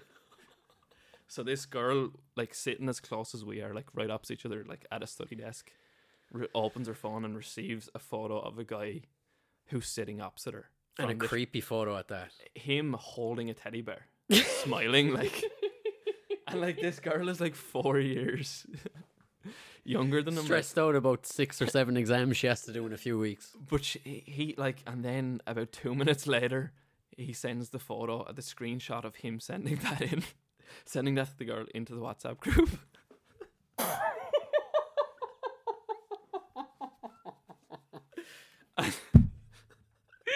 I think it took my buddy like a couple of minutes to open the thing, but he said like your one was looking at him really weird. and then he opens up the message, looks at the message, looks at her, she's staring at him, and he looks back down, doesn't look at her again, packs up all his stuff and leaves. His dad was supposed to collect him like two hours later. He just gotten in there. He had to call his dad, come pick him up. and he was like waiting outside Wexford Library for like 15 minutes for his dad to collect him. And he's 20, he was 22 at the time. Like,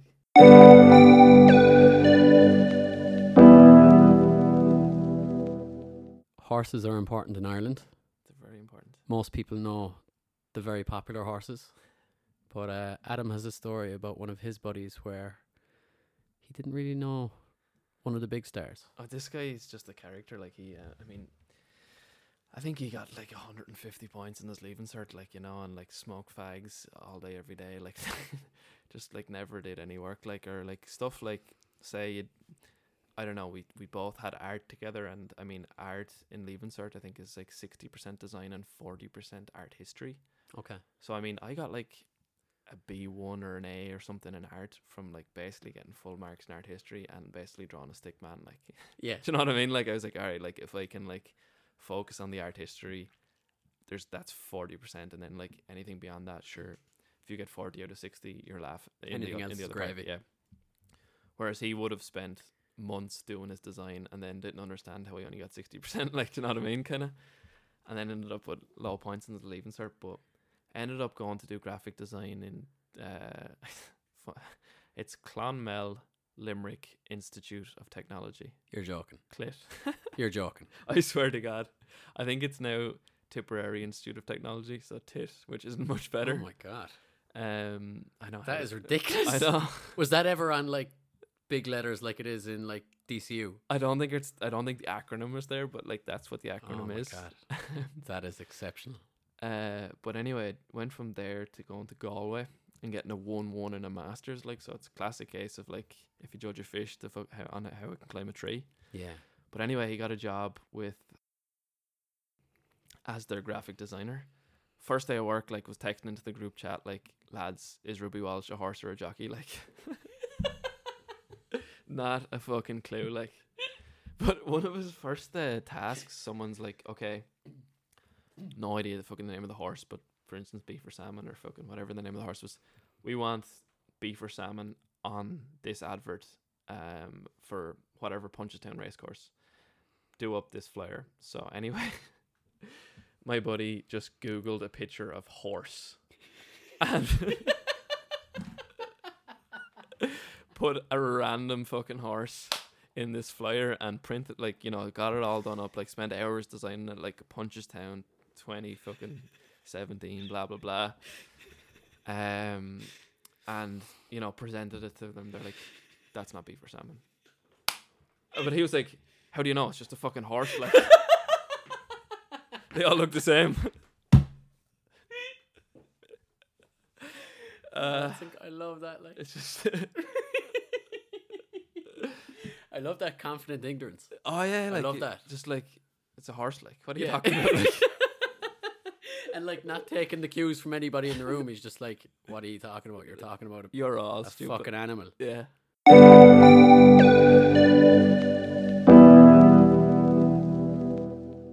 Uh, so yeah, it's funny. We were he w- like he came over to see me in Denver, and I, I arranged this class road trip. Like we, uh, I think I took ten days off work maybe, and we had like maybe a two thousand mile road trip, and we were going like all through. Um, I think like Colorado is like three times the size of Ireland, and we are going through Colorado and then into Arizona and up through Utah. We were going. We were stopping at five national parks. We were stopping at one national park where there was like three thousand year old Native American dwellings, cliff dwellings, built in like you see them built into the cliff and shit. And we went to Arches National Park. All the and you know Monument Valley. It's actually where Forrest Gump turned around. Yeah, That really iconic red. it's kind of- amazing. Like, yeah. Um, extruding structures, but um, it was um, we were doing all this cool shit, like in a you know, we we're doing this road trip, and it's weird, like for we first like um. I don't know. I kept like you know I I made the whole road trip and I sent it to him. He's like, yeah, that's deadly, that's deadly. And he's like, but like to be honest, like I just really want to shoot a gun. Like when I come to the states, like as long as we shoot a gun, like fair enough. Like it's cool. We're going to all these five national parks, whatever. Like as long as I shoot a gun, I'm happy to go on this fucking pony show with you. Like, and like we do all this cool shit. We'd go like hiking and we like we saw like gardener snakes and all this kind of stuff. And we were like, you know, we saw like we we're seeing wildlife. We saw elk and shit. Like, and we were just Cool. really out in the wilderness on some of these hikes. And um, I talked to him at the end of the day, like, yeah, did you have, like, did you have a good day today? Like, and excited for tomorrow. He's like, yeah, yeah, yeah. Do you think there's any gun ranges between here and the next national park? Like, and I'd be like, I'll, I'll Google it, I'll Google it, and I'd be like, uh, I can't find any. I'm sorry, I'm sorry. then one day we were driving like literally in the desert in Arizona, and uh, we saw a gun range, and he's like, "Stop! Stop! Stop! Stop!" So we pulled in, and he literally it was like a private gun range. We didn't realize this, but he like he was sh- at the gate. We had pulled in, and he was like, "Hi, hi, hi," and like literally yelling at them until they like for like five minutes until they came down. He's like, "Ah, just uh, just came from Ireland there, and I'm like, uh, I fucking really want to shoot a gun, like, and I'm just uh, can I shoot?" And they're like, "Oh, this is a private range." So I- I definitely can't shoot a gun here now.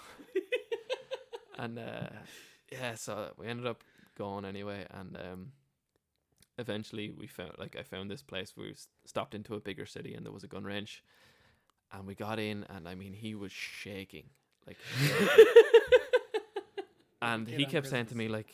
I, I don't know. I, I, I was weird, being weird about it. I was like, look, I don't agree with guns. I just not for it. Like, I don't want to shoot a gun. He was like, a gun is just uh, equipment or said or a gun is just uh, what did he say a tool a gun is just a tool. It's the person behind the tool is the problem. He's like you could use a hammer to kill someone but like you know or you could use a car to kill someone. I, besides the fact that a gun is solely designed to kill people like but like this was his thing. It's like it's not the gun is the problem. It's the laws and the people behind it. So I was like alright fair enough whatever. And uh, we got anyway. We got to this fucking gun range, and I was like wearing my Birkenstocks and socks, like like an absolute loser. Like I just like put Birkenstocks on after hiking or taking off hiking boots, and uh, was wearing like a t-shirt and shorts, like. And um, he was wearing his Wexford jersey and a, ban- a bandana, and like not a "Make America Great Again" hat, but something similar, like one of those five-piece hats. And like we went in, and he was like, "Oh, I want, I want, I want to shoot a gun." Like, and they were like, "Okay, yeah, that's what we do here." Like, you know, like, and he was just so excited, and he was, he was like, "What do you have?" Like, yeah, just uh, maybe an AK forty seven or an M three or yeah, fucking, what's the best one? Like, I just want like something that you know, like, I'm from Ireland, like, I've just been waiting for this all my life. You can only shoot like twenty two millimeter bullets in Ireland, and so anyway, like, the man was like an M three, like, and I'll give you this many bullets. He's like, uh, give me a couple more packages there, like, so I got like a fuck ton of bullets and um your man actually brought us to our own like private gun range so there was like more like public gun ranges that like you know obviously he trusted people to shoot in there but he was like all right these guys are a bit excitable and this guy's wearing fucking sandals. Maybe i should take them to their own little gun range. But uh as we were going in it's really i, I mean honestly that was probably the safest thing we did on that entire trip. It was amazing like Really? go, yeah. So you go through you get your gun they give you the ammo maybe and then they carry the gun and like it's a you know like i mean and they're armed as well the guy is with you he's armed and you go through three security doors where they have to do their thumbprint and then there's a security guard on the last door Wow.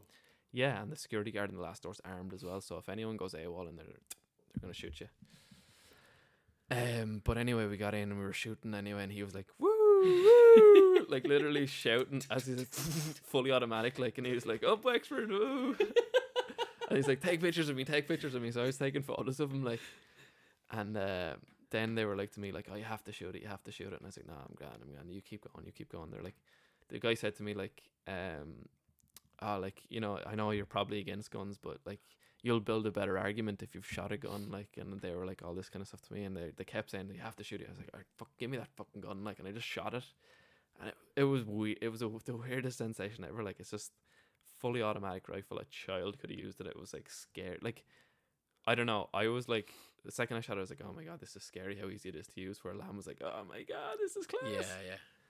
Um, but then the old guy on the on the um on the gate or the the security door that let us in was like obviously you saw how excited he was when he was on the way um on the way in. So he like, asked him on the way out, "Oh, did you have a good time? Best one you can have with your clothes on." Just like absolutely loved it. Like and literally that made his entire trip. Like he still talks about that trip and like posted a photo of him with this M3 and like make Wexford great again captioned and all this kind of stuff. Like, but Didn't you say as well? I think it was. I think this is the same trip you're talking about, where you were doing all this stuff, and then when you got back to yours, there was just a few women hanging around by the pool, and he was like, "If I fucking knew there was women by the pool, I would have just fucking cut the rest of the shit out." Tell you, next time I come here, I'm not going on a fucking road trip. You just give me a fucking pair of sunglasses and a fucking towel, and I'm gonna stay down here by the pool. What a man! was just like, what you fucking dragging me around and fucking hassle all this fucking hassle, like, and he saw like the most beautiful things ever, like, you know what I mean? It was funny too, like we're on the road trip and he'd call his dad every day, like, and his dad would be like same conversation every day, like, um, but uh, he'd be uh, his dad would be like, "Oh, where are you today? Oh, where are we today?" Like he'd have no clue where we were, and I'd have to tell him every day. And we'd stop in. Like he hated stopping for lunch. Like he wanted to stop for a huge breakfast, and then have a huge dinner. Like lunch was an inconvenience to him. Like he was just like, if you weren't fucking vegan, like I tell you, you wouldn't need to stop for lunch. Like I tell you, you need a fucking couple of sausages and fucking bacon, and you'd be grand now and whatever. Like, and anytime I'd have to stop for a shit, it'd be a fucking inconvenience for him. Like, you know. Anyway, he'd be like calling his dad every day. Oh yeah, oh, unbelievable! Oh, fucking, we had a cinnamon roll. Oh, fucking size your head, Jesus! Fucking feed a fucking family. Oh yeah, ev- everything's bigger in America. Everything's bigger in America. and then like, oh, we had the best hamburger ever last night. Yeah. Oh, Jesus, unbelievable now, unbelievable. Yeah, yeah. Um, yeah, everyone's real sound. Everyone's real talkative. Yeah, yeah, yeah. Oh yeah, we had a couple of pints. We had um, uh, six or seven pints, and then. Oh, yeah, yeah, we didn't want to have we didn't want to have too many now. Yeah, a perfect amount, like just six or seven. Then go to bed. Like.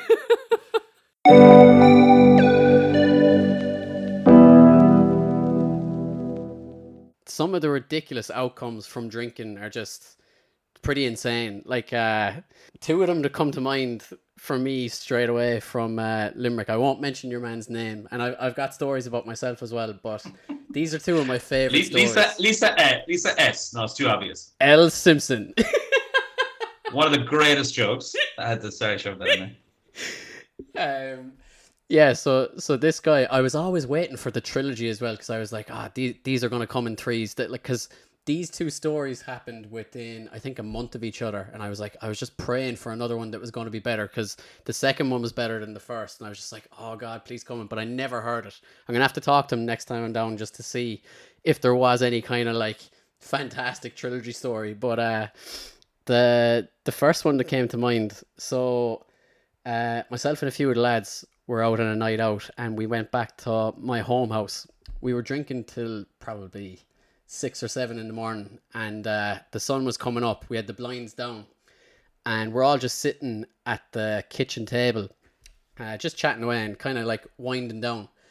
And we were all kind of all right at that stage, but one of the lads, we didn't realize how drunk he still was. So uh, my dad comes in and he, he gives me the nod and I'm like, well, and he was just, I think it was like a Tuesday during the week. So he was getting ready to go out to work and he was just getting his bits and bobs ready, getting his lunch. I think he made a cup of tea. He was probably in the kitchen for less than five minutes. And we were all sat there chatting and one of the lads was just staring at my dad. He was like, he was like transfixed in him. And as soon as my dad closed the door to go out to work, he was like, lads, who the fuck was that? we were all just kind of looking at him.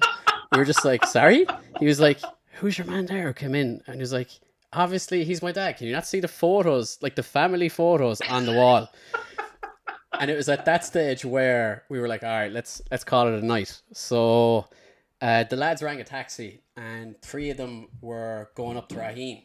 I think one of them was going out to Fedamore, but uh, they all got a taxi together. So I walked out the front door, and um, I was just saying good luck to them. And the first lad who didn't know who my father was at seven o'clock in the morning, being in his house the whole night, uh, he was the first fella getting out. So it's fully bright now. It's probably eight o'clock in the morning at this stage. So I salute the lads, good luck. And uh, they told me the next day what happened. So this lad, he probably lives 300 meters from me, maybe. That's probably giving him away, but ah, fuck it. Um, so they're inside in the taxi, right? And he's in the front with the taxi driver because he was like, oh, I'm going to get out first, so I might as well hop in the front. And the two lads are in the back and they're like, yeah, yeah, Grant. And he gets in and straight away, so he's probably going to be in the taxi less than two minutes, maybe three minutes max. So you don't have to make things awkward. You don't. You don't have to.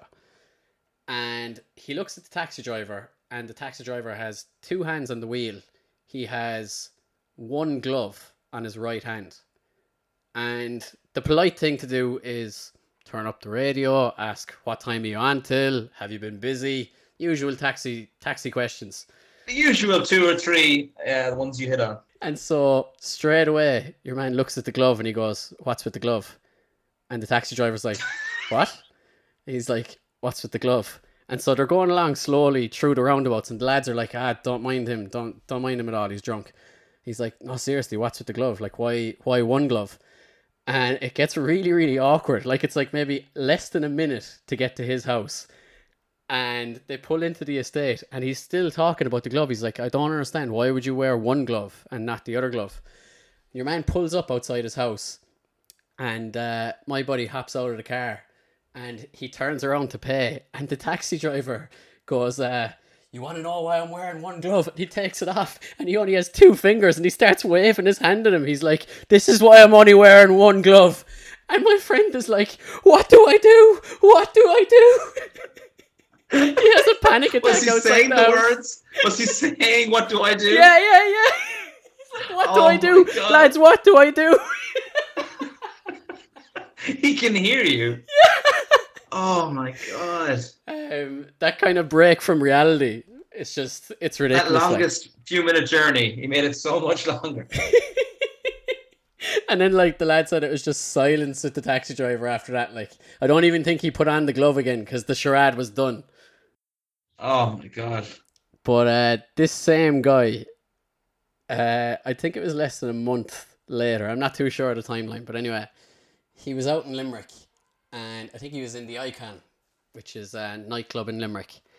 And he was wrecked drunk like to a point where he was like all right this this is just getting ridiculous now. I, I should i should go home. He was he was at the point where he was too drunk to enjoy the rest of the night but he was still sensible enough to kind of go all right it's time to pull the plug. I'll get home safe. I'll wake up. No harm done. You know what i mean?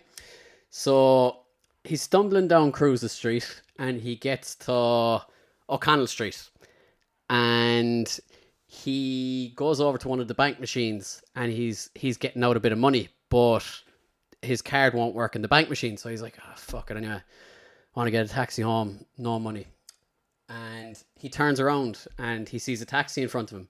So he hops in the back and he just goes to the taxi driver. He just goes, uh, drive me to the dock road and uh, and then we'll uh, we'll head out to Raheen. And your man's like, what? Yeah, yeah, yeah. So he's driving along down the road, and uh, just kind of I'll edit that out. He's uh he's in. it's so hard to tell a story without saying somebody's name, like. So so he so he's in the back of the car, right? And uh, he's like he's maybe looking at his phone. He's just he's he's he's he's in between about to pass out and just seeing where he's going. So, so the taxi driver pulls up outside uh, the 24 hour shop um, down by the dock road. And uh, my buddy just looks at him and he just goes, uh, Wait here, I'll be back in like two minutes. And uh, strolls into the shop. I think he gets a box of fags, gets a chicken roll, and gets uh, money to pay the taxi driver. And he comes back out again, hops into the back, and he just goes, uh, Bring me out to Raheen there. And he starts, you know, looking down, eating his chicken roll, and he looks up again in about a minute or two, and he realizes your man's gone back into town, and he was like, "All right, there's something weird here," and so he he reacts straight away. He's like, uh, "Here, man, I'm no fool at all. You might think I'm hammered drunk, but uh, I know where I am. john you know, uh, bring me out to Raheen. Don't bring me back into town." Like he's like, "What? Like who do you think you are?" Your man turns around to him and he goes, "Man, I'm not a taxi driver." What the fuck? So what happened was, uh, my buddy was getting money out, and he turned around and just hopped into a random car. And imagine inside in Limerick, two o'clock in the morning, your man's probably waiting for his girlfriend to come out of the club or something like that. My buddy hops into the back of the car. Your man doesn't even turn around to look at him, and my buddy just goes, "Bring me down to the dock road."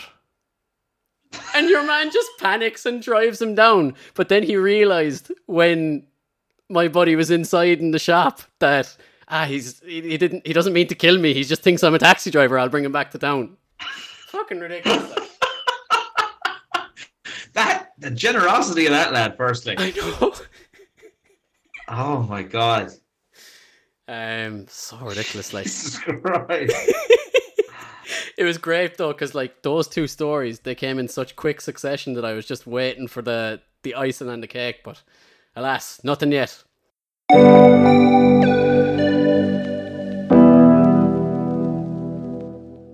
So I think it was uh, fourth year, just after the exams. So everybody was, you know, getting a bit loose. And I think we started drinking at maybe one or two in the day. Whenever whenever the exams finished, we started drinking early anyway. And we were drinking in a house up in Ellen Park. You know the girls' house up in Ellen Park. Yes. I was there with my buddy Mark, and Mark always just loves to ply me with drink and just see what happens. Like it's he's a he's a real enabler or disabler, whatever way you want to look at it for me. But uh, it's probably one or two o'clock in the day, and we started drinking like hard cider, like six percent shit, none of that bullshit, fucking Bulmers, straight into it. Uh, maybe Scrumpy Jack or one of those sort of drinks. So we started strolling up to the lodge at about half nine ten. Uh, We were there. We were there. No, actually, we were there a little bit later. So it was probably about eleven. So it was starting to fill up, and me and Mark strolled in, and there was some sort of a, a wicked promotion, some sort of new drink that they were pushing. And there was like a couple of big tables, big circular tables that had huge trays of like sample drinks on it. So there must have been a couple of hundred drinks on each of these two big trays. And at either side of the tables, at either side of I've watched I've watched enough episodes of Kenan. I've watched enough episodes of Kenan and Kel that I think I know where this is going. Oh man, it gets it gets way worse than that. Ah, here it goes. So, so there was two girls kind of minding the drinks and uh, promoting the drinks on the night, and one of them was wearing. Uh, this is all me being told the story. You know what I mean? The next day, because I was like, I don't, I don't believe this happened. But then I saw photographic evidence where I was like, okay, it did happen, as you said it. Fair enough. I'm a fool, but. So we walked in, myself and Mark, and we saw these big, big tables of free drink, and the two girls kind of minding them. And so we went over and we started chatting to the two girls, and like I was like obnoxiously drunk at this stage, but we thought we were getting on well, and Mark said we were getting on well with the two girls. And after a couple of minutes, I asked one of the girls, uh, "Can I try on your orange wig?" Like it was like this big orange afro wig, like really, really visible, even in a nightclub, like luminous orange. And so she was like, "Yeah, yeah, cool." And so I popped on this huge orange wig, and within seconds, I I think I turned around to Mark with my arms out, and I was like, "What do I look like?" or something like that, something stupid. And I knocked both sets of drinks all over the place, like hundreds of drinks onto the ground. And instead of doing the honorable thing and turning around and going, I apologize, I shouldn't have done that, I'm not in a fit state, Kev goes into flight mode. So I turned around, looked at the situation, looked at the two girls in the eyes, looked at Mark. This is all within like two seconds. And I scurried away into the dance floor because I was like, they won't be able to find me. I'll just, I'll get away with it. And so Mark said from his vantage point, Mark said from his vantage point, he was looking at me stagger away. Because in your mind, you always think it's smoother. You think you're fucking Tom Cruise running away in a fucking film. But he told me he he saw panic in my eyes straight away, and I just stumbled into the dance floor, and I completely forgot that I was wearing the big orange wig. So I'd run into the middle of the dance floor, and I'd kind of duck down, and I'd be like, "All right, they must have they must have kind of." Forgotten where I am now because I've moved around. I'm like Jaws going underneath, you know, in in between the dancers, and then I'd pop up, and straight away they're looking at me like I'm the most fucking noticeable whack a mole in the fucking. I was just like, how the fuck did they keep seeing me? And I did it like four times where I just disappear again, and he's just talking to the girls, going, "I really apologize for him. I just uh, he's not normally like this." And just every so often, you just see me come up very, very slowly, and like it takes me like ten seconds to rise up fully, and then just my eyes and my eyes lock with them, and I just go, "Ah fuck!" Just straight down again. And like Mark told me this the next day, and I was like, "That is absolute like," because I had no recollection of it. I was like, "What? What do you mean?" I was like, "I was wearing an orange wig." I was like, "That like I'd remember a fucking orange wig." And then like two days later, he found some random photo in the lodge. It wasn't even a photo of us. He found me photo bombing with the orange wig of some random people and he just he just said one word proof and i was just like ah that just made me reevaluate everything like And I'm picturing your eye line of like just poking your head up and like the ten eyes whatever staring at you, and then every time just following you around the room. Oh, stressful, stressful times.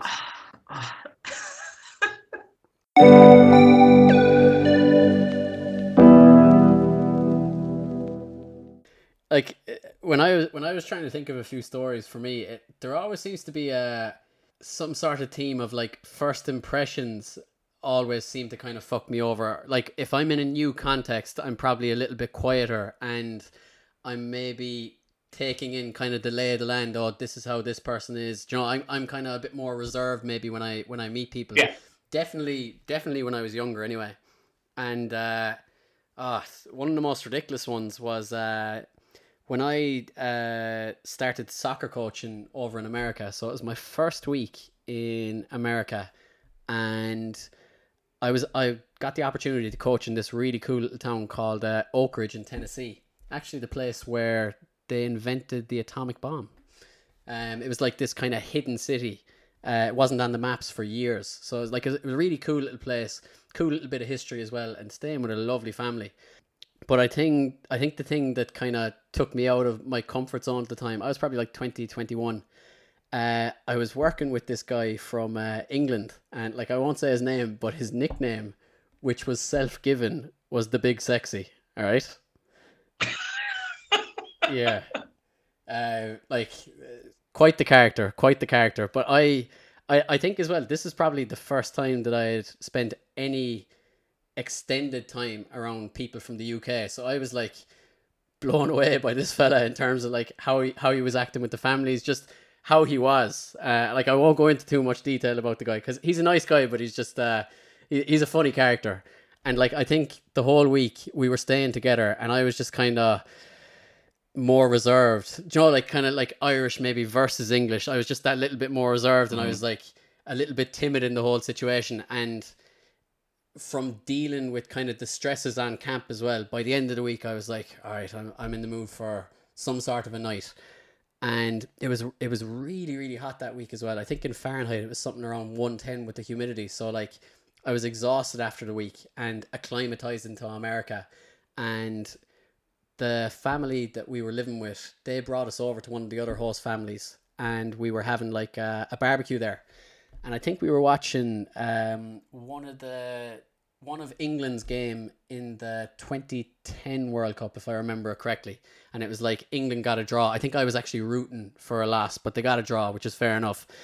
And during the game, like I should have, I should have just kind of had a bit of common sense where I was like, all right, don't drink too much. That should that should be the mantra of any young Irishman when he's when he's traveling abroad. Don't drink too much. But as soon as I started drinking, I got that buzz, and I think with the heat as well, it kind of drove me to a little bit of insanity. By the end of the game, again, this is all being told to me secondhand the next day, where I was like, "Oh dear God, why? Why does this happen?" By the end of the game, I was straight on to my "Do you want to hear my Braveheart speech?" because that's something that I used to do at a period of time in my life where I was like, "What the fuck am I? A one trick pony?" I could do the the speech from Braveheart, the Battle of uh, Stirling. Ze- Ezekiel 25, se- Ezekiel 25, 17 as well. Sam Jackson, Pulp Fiction. Oh, yeah. I think I think I think just as a, a, a cultural reference, I, I was trying to do something from maybe the Celtic world to try and I was probably trying to antagonize the English as well. So I was like, "Fuck it, I'll break out a bit of William Wallace here." so apparently, what happened is I started doing Braveheart outside, and everybody was kind of not drunk because Americans know how to behave. Everybody was just looking at me. So like twenty people are looking at me doing Braveheart starting to take off my clothes, and then I see a hot tub. And I looked at the hot tub. I finished the speech with freedom, cannonballed into the hot tub, subsequently passed out in the hot tub. Somebody had to save me. And apparently, the next morning, I woke up on the porch with just the greatest amount of alcohol guilt I've ever had. Because the nicest family in the oh. world and then they had to tell me how I just became because like they would have looked at me the whole week going, "Oh, this nice guy. He's he's quiet. Do you know what I mean? He's he's nice, but he's quiet." Very reserved. Those first few days are so weighted in impression. oh my god! Like if you did that after four months, it would have been a blip. But the fact that it's like the fifth or sixth day, it just feels oh, so much worse. the shame the next day because I was just it's it's always that thing for me. It's like I can never rationalize how crazy I would have been as a young fella on drink, and I'm always hearing it as I'm looking at somebody else going, "Oh God, why did you do that, man?" But it's me, and thank God the family took it so well. They were so nice about it because that could have got me sent home in my first week, like. But thank fuck they were just so lovely about it. But that set the tone for me, and like thankfully I think I laid off the drink for the next few weeks. But uh, oh my God, just so so It's been years since I blacked out, but that's exactly what it is. It feels like somebody else, but like it's just you very much attached to them, mm, and it's terrible. Like the blanks. Like I don't know what it is, but if I had a two-hour blank in an evening, I'd assume that, you know, I, I can remember up to the minute before I went blank, and I remember having a lovely conversation with someone. What my brain tells me is that as soon as it goes dark, you punch the nearest person, you threw your drink on the next person. And, Like whatever's the worst thing you can imagine, that's what was in that period. Yeah. Doesn't matter what happened before. Doesn't matter what you remember after. Uh, the- I, I love the hot tub bit that you did with your Braveheart speech. Very much going off script at that point. That wasn't in the original movie. I'm very He does that build up to the speech. Have you not seen the deleted scenes? No.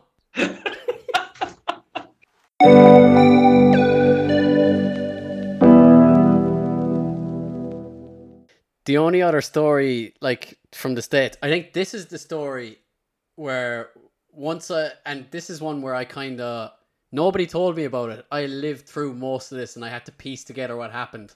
But this is the one where I was like, Oh. all right, I have to fucking examine my relationship with alcohol. Like, so again, I think it was one of the times I went over coaching, and it was in the first week or two, where again, probably a little bit more reserved in front of a group of new lads. And we were coaching in this rural town in Ohio, and we decided to go in for a night out to Columbus, which is like cool college town, really, really nice spot in America and I think it was around February, so it was cold, you know, cold, cold nights. And we had our night out, whatever, and we were walking, me and one of the other lads, one of the other coaches, we were walking back to the house that we were going to stay in on kind of like the student campus. And he said the last thing that he remembers is it's about five o'clock in the morning, and he was saying something to me, and all he hears is, and he turns around and I'm legging it down the road. But he was like, Where the fuck is he going? And he couldn't catch up to me, so it was just like, Alright, Kev disappeared. He doesn't have an American phone, and I don't think he knows where he's staying as well. At least his phone's maybe dead. So it's like, Alright, that's probably a problem. And it was cold as well, alright? You have to remember that. Cold fucking Ohio. That, that winter. just that just reminded me that, that, that there's a comedian Demetri Martin that says I have cat-like reflexes. I'm not very quick, but for no reason out of the blue, I'll just get up and sprint out of the room, which very much seems like that's what you did. Oh man. So I I'm trying to kind of rationalize it again afterwards. So I think what was going through my I had no idea why I sprinted away from your man. Maybe maybe he wasn't talking about something interesting and I was like, "All right, that's the end of that conversation. Let's see what else is out here in the world." I don't know what was happening. But after I ran away, I probably got tired very very quickly and started realizing how fucking cold it was out. I don't even think I had a, a proper jacket. You know, I just wasn't. I wasn't expecting such a cold bout because most of the time I was in the states, I was there in the summer. So I was like, "Fucking hell, it's freezing." So the next morning, I wake up and open my eyes, and I'm I'm looking around, and I'm like, "Hmm, this is a bit strange." So I'm looking down at a dashboard and I'm like, hmm, this is this is unusual. So it's bright out. There are people walking around outside and I'm inside in a car. And I'm sat on a passenger seat inside in the car and I'm examining CDs. This is like the first thing I remember when I came to. I'm examining CDs and I'm like, oh, I- I don't think these are my CDs. Was like, this is this is really weird. And I was like, looking around, I was like, this isn't my car. I was like, I don't have a car. I was like, what the fuck is going on? I looked down. Thankfully, I had my seatbelt on. Safety first. Safety first. So I'm looking around like, what the fuck is going on here? Apparently, what must have happened is after I had sprinted for maybe two minutes, I got really, really cold and I was like, I just have to find somewhere to fall asleep. So I started trying random cars in a neighborhood and hopped into a car that was open and fell asleep in a rough neighborhood, right? So I hop out of the car and I'm like, what the fuck is going on? I'm looking around and I just go up to the first house straight away and I just knock on it. I think the question that I was going to ask is where am I, which is the fucking most bizarre thing you're ever going to hear when you when you open a door. The first house didn't answer. Went up to the second house. Thankfully, a nice lad answered, and uh, he was like, "Oh yeah, you're you're on a student campus in Columbus." And I was like, "Oh my god!" I was like, "How far is this town that I was living in?" He was like, "Oh, it's about fifty miles out the way." I was like, "Oh my god!" So he rang me a taxi, uh, and I think I was like five blocks away from the house. And the taxi driver goes, uh, "So do you have cash?" And I was like, "Oh, I'll give it to you when I get there." He goes, "What?" Drops me out again. So now I'm outside the taxi in the morning, looking around, and I have to try and find my way back to the the nice guy who rang me a taxi. Get back there and Oh my god. he's the nicest guy in the world. Like he, as soon as he opened, I opened the door, he started laughing, and he was like, "Ah, man, it happens, whatever." And then we rang a second second taxi driver and negotiated uh, a deal where I give him the money where I got home. But I think I spent maybe 120 on a taxi to get out. But that I think was the straw that broke the camel's back for me in terms of I was like, "Fuck me!" I just I have to start looking at myself as what I am, just a mess at that time with too much drink. It's oh my god, like it's it's what you the state that you wake up in the next day, like because the fear is one thing. That's what did me, like the mental whatever. But as long as you wake up in the bed, like with with Yeah. most of your possessions, you're all right. But when it's like And as well, it's like when you have to act like Bear Grylls at a oh, certain Oh, point, that, in, that in, would- in an urban environment, I was like, what the fuck? And the thing is, as well, I started with some funny stories, but I didn't expect a laugh from this story. I expected that stunned silence where you're like, what the fuck, Kev? But oh, that Oh, was that was the moment for me where I was like, all right, like anything could have happened that night. And it was a tough neighborhood as well. Your man was like, man, you're lucky your man didn't come home. it's like, it's funny because you're alive. Yes. But like it's a very fine line between a funny story and a a eulogy. Yeah. like how it ends. That final line. Oh. Uh, Mel Gibson impersonator was gunned down in. Ah, fucked up like, but uh, yeah, that was. I think that was the moment where I just couldn't ignore it anymore. Where I was like, "Oh my god, man, you just you have to start getting some sense." Because at that time as well, when you're younger and you do ridiculous shit, you can justify it in terms of, um, I'm like, I'm 20, um, you know, I'm a teenager. But at that stage, I was like, and you're a man at this stage, but like, you're just, you're not acting like any sort of an adult. And that's when I started to like reassess everything.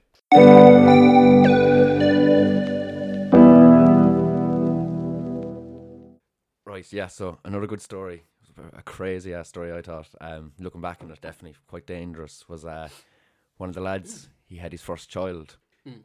and uh, he was he was with yeah he was in the passenger seat of a car coming up the road, and I was walking down the road on a path, on a Mm. main road, and um, I was with someone beside me as we were walking down, and he pulled in beside me. Goes, "Well, well, Nigel, how's things?"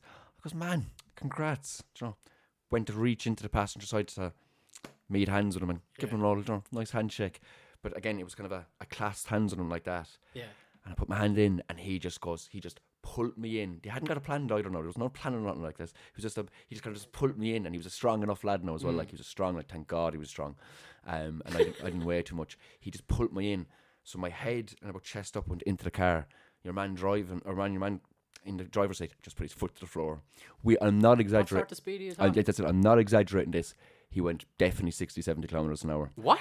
Uh, uh, You were off the ground, like. off the ground. I didn't realize that. No, I was 100% off. I was off the ground. Like my chest, head up was in. Oh He- my god. We have one hand locked to each other and he pulls me like that. Like bicep, like just pulled me in. So my definitely pecs down was hanging out of the car. Oh We God. go, no exaggerating it, over 50 kilometers an hour. That's no exaggerating. I your Hair- man was, hairless armpits whistling in the wind. it was definitely 60 kilometers, no problem. And we drove for, drove a solid three, four hundred meters around the bend. The person I was with just was. I was next to the person one second and I was gone, just up the road and gone. And then that was I was screaming like stop the car, like stop the car, going through roundabouts. We went through a roundabout where there was a high curb beside the roundabout, and I had to like you know put my get my feet up another few centimeters so I wouldn't clip the curb. Like we always say to this day, looking back on that was that was stupid. But uh, they stopped the car eventually, and uh, I was like, lads, what the fuck? Two seconds, you couldn't wrote this. Thirty seconds later, detectives come up the road. No, not even 30 seconds. I mean that no, it wasn't. I remember the car, a red detective's car, came up 15, 10, 15 seconds later. Like, One detective in the car, one hanging out the window. if they had seen it, like your man was gonna get, you would have got arrested. I'd say, like, oh, but yeah, looking back on that, that was ridiculous. Yeah, because I could have easily just hit the That's curb. insane. I could have went under the wheel of the car, like. Do you know what I mean? Madness. Yeah, one would say that's a form of bullying, but no, no, it wasn't. um, yeah, yeah, it was pretty, pretty reckless. Um, What else uh, sort of pen to paper stuff did you think thinking a few things week? this week. I was just uh, it was Halloween. Well, it's about three weeks ago at this stage, but uh, I just uh, the contrast at the moment down in Limerick with what Halloween is today, what it was when we were kids, Really? is drastic. Now, where we are here t- at the moment up in Dublin, I think there's a lot of fireworks, but in Limerick there's feck all fireworks now, bar in a few, I suppose, rough areas. But where we're from, there's no more fireworks. When we were f- and it's not a rough area anymore. it's true. Yeah, yeah. When we were six and upwards, we loved fireworks. It was our thing. And for some reason as well, I always think it's strange. My parents were okay with me having fireworks at the ages. Okay, six is probably exaggeration, but uh, I just remember being six years of age and the older lads having them, and I was fascinated by fireworks. I love Yeah. fireworks. So we'd go into the local market Oh, my dad would my dad would bring us in. My dad would bring me and one or two of the lads go in and we'd have to buy fireworks. Obviously illegal, buying them off. Suppose just a few undesirables or so on, Yeah. like but uh on the sly and uh, we'd buy fireworks. My dad I remember one time actually my dad just thinking of that there. He my cousin who yeah, he was from the countryside. He liked selling fireworks. The country lads, other country lads he asked my dad to get like 20 boxes of black cats, which is, you know, it's a lot of fireworks or something. It's, it's, a, It's a lot. significant amount of black It's a lot to buy, yeah. So my dad went around, like, we're going around with him, and we seen who was selling the fireworks on the side. Like, we got caught high of it, got eye of it, I suppose. And uh, he asked your man, can I get. I was a load of boxes. It was definitely 10, 20 boxes. And uh, your man's like, You want 20 of them? He's like, Yeah. He goes, Right, give me a few minutes. So to kind of make sure the coast is clear. Like this isn't a market; it's a local market. Tons of people around, and there's guards. There's guards around as well. Um, so yeah, he ended, my dad ended up buying about twenty boxes, and I remember at the time I have the, I remember seeing the image of uh, of uh, your man just looking around sketchy, and he goes behind one of the market stalls and just rips open something like a, a cover shielding it, and just starts flying box after box after box after box into a, my. I think my dad gave him like a, a carry bag or something, and started flying them all in. Um, but just yeah, that was crazy. I just looking. I think it's so strange. You know, looking back on my dad going Mm. in doing that, like. But uh, I think it's such a contrast now. Like, like would, would I give my seven or eight, nine year old son if I had one fireworks and allow him go out into the states setting off fireworks? There was some crazy stuff. Some kids were wild, and I mean this is not me or anything like that. Just one or two crazy wild ones. People putting fireworks into into letterboxes and stuff. Mm. Um, it got out of control, like just mob mentality. Kids with fireworks just going crazy. It's kind of as well. It's like at the time, there's no intent behind it. Mm. Do you know what I mean? It's Mm. just like, oh, this is going to impress the lads. Whereas, like, Mm. when you live or you rent a place and somebody puts one in, the Mm. perspective is so different. Mm. Do you know what I mean? You're like, those fucking scumbags. just touching that point, that was once I can remember that happening. That I was not involved in, but I was I saw it happen. Like um, because that was really bad. I remember when that happened. Someone put a firework into the letterbox. It was a banger or something. We all went home. Like we ran home because we're like that's serious. Yeah, like yeah. that, It's that's proper crossing the line. Yeah. Again, just uh, just looking at it now, like Mm. if, if if oh my god, if someone put a fi- oh my I know. god, if someone put a firework in your letterbox, like that's ridiculous. Like, but we were wild back then. At that age, that generation. What was that? Like late nineties. We were just Yeah. wild. There was so many kids in our area. Limerick as well was getting wild. Yeah, There, yeah, was, yeah. there was a wild bit of, uh, I don't know, there was a sense of it in the air at that time. Again, like you say, it was wild in Raheen. Like that was considered a posh area of Limerick. yeah, like, absolutely. But it was wild. It Yeah. was in comparison to other areas. It was posh, I suppose. yeah, But- yeah, but yeah.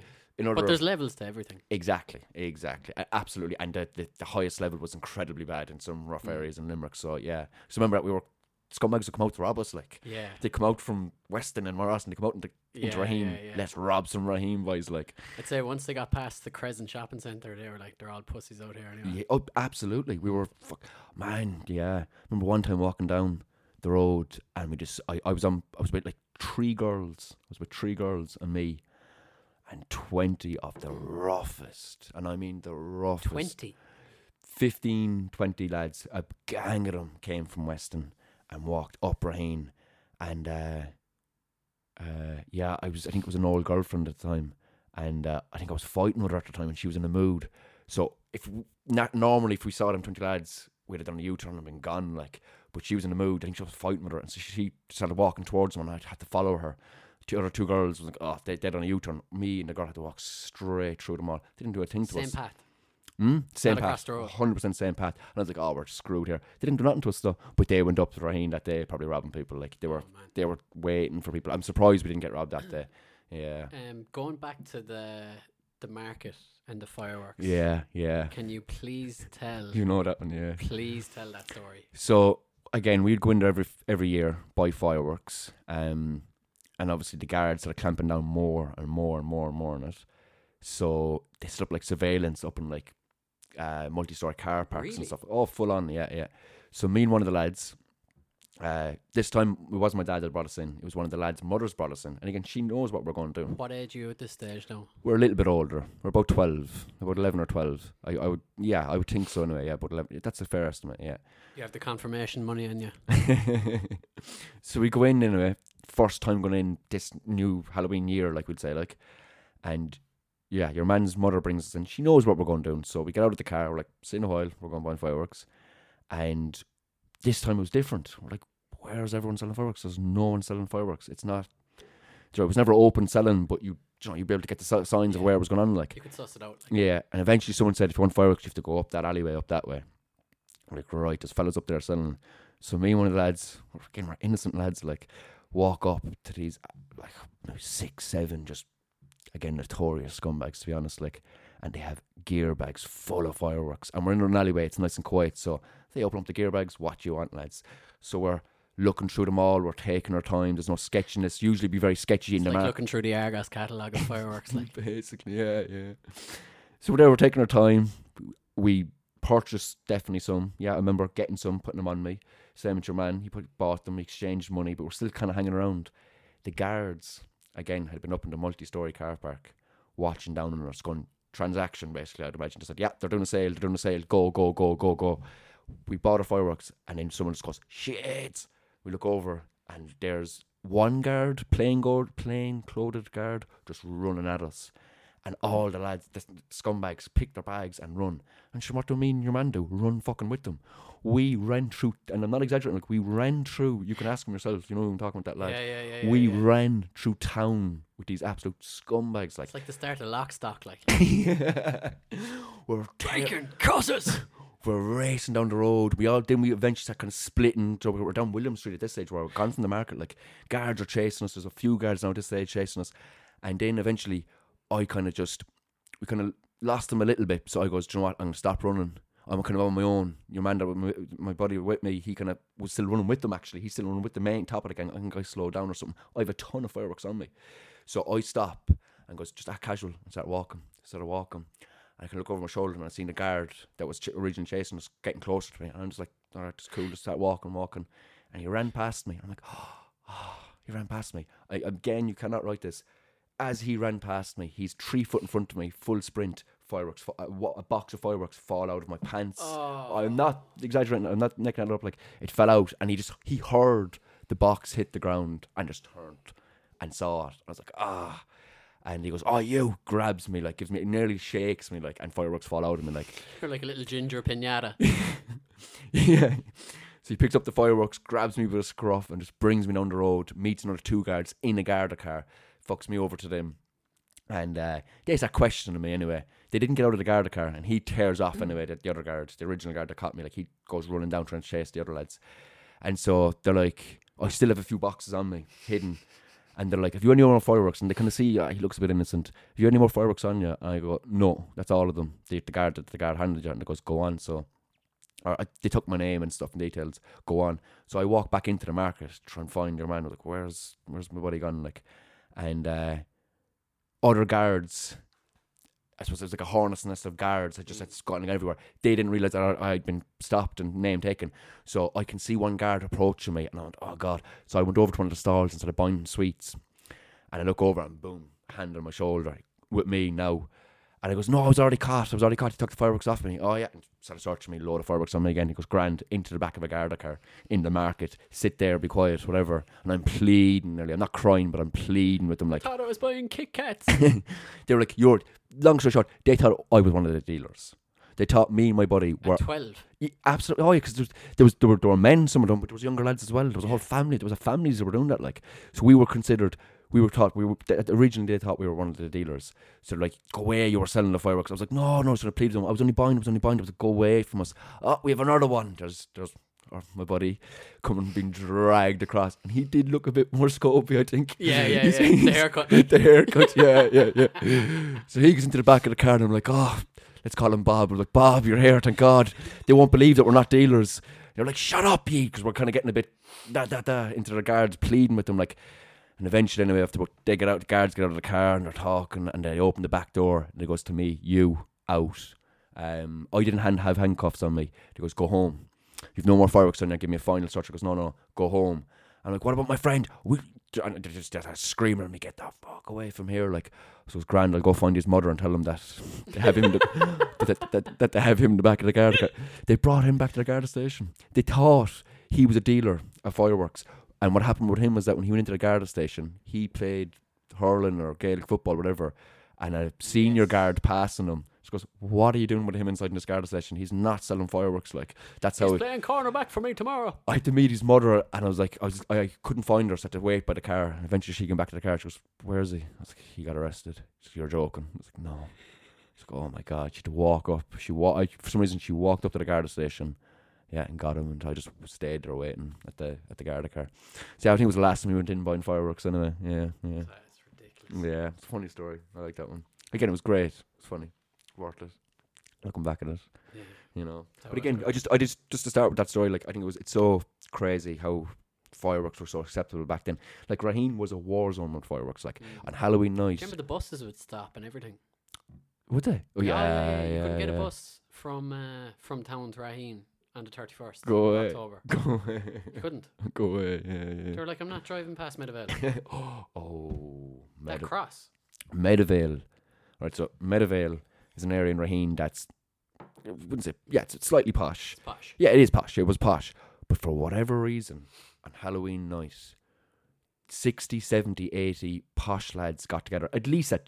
That's no, there was hundreds. Mm. There was hundreds because people would come from all over Oh yeah, it was a congregation point before you had Facebook groups like. and just built every single year where they get together and extreme mob mentality. Like Yeah. it's the highest. Like posh lads going crazy. It got into the news or definitely the radio. Radio it was on the radio. Yeah. They were definitely mentioned on the radio. It wasn't on the news news, but it was on the radio. They just went crazy every Halloween, and it Mm. built and it built, and just hundreds guards. I remember I- I was only down there one year for it, maybe two years. One year on the outside looking in, I suppose, but one year in the mix of it, kind of like. And I didn't do anything stupid at all, like nothing reckless or anything like that.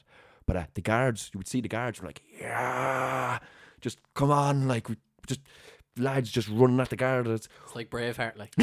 We'd be putting fireworks on the ground, just launching them at the Garda car, the paddy wagon. They'd drive in, we'd all scatter and run, and then we'd kind of come back around the back of it. Oh, someone, I don't know who it was, someone smashed in the, the back of the paddy wagon that night. Um, they couldn't control us at all. Like, eventually that all went. Eventually, you remember one Halloween, a bit, a two or three years later, they just swarm the place from four o'clock. The guards at Yeah, this yeah. four o'clock before dark. They just all walking through the estate, loads of them, like, and it just stopped. It didn't like it was crazy. I remember That that. I get, I was never, I was never in Medivale. I was only there once properly that year. I was, for some reason, I never went down that way. It was crazy. You're right. The buses could not pass. No, you couldn't. Cars got A bus would be tipped over if it went past. like again, bad for the neighbours there. Um, terrible for the neighbours. But there was no cars were getting battered and eggs and a few fireworks off the guards, but there was not. Not a, lo- not a lot of malice in it. Yeah, there was no violence. Violence like. But you know, that mob mentality is a crazy thing. mm, yeah. There's a is. weird thing with people in big groups, like Yeah, yeah, what do yeah. they call it? Like uh, like a dissolution of responsibility or something. Yeah, yeah. It's it's It's like you don't feel you don't feel personally responsible, and then it's nearly like this group think, and Yeah. hopefully the group are okay, but the group can go insane as well, and you're just like, yeah, I'm just part of it now. Yeah, It's fascinating, like. it is. It is. Again, I'd, I'd love to be in a good old riot. I've always. Oh, can you tell one story, please? I just I love this story. It's not it's not Limerick, Okay. Yeah. but uh, just because you were like John, like you like the idea of uh, going into like a wild environment and being like, yeah, yeah. so like your first time as a Liverpool supporter Oh God. Yeah. yeah. going into the Kop. Can you please tell that story? So, yeah, yeah, my first time in the Kop end of Anfield, Liverpool versus Reading, and uh, I'd been to Anfield previous to that, but I was we're going to the Kop end. Me, a cousin, and his friend, three of us went to Liverpool, travelled over, and we're hyped to the neck about going to the Kop end. It's it's it's a dream of ours, I suppose.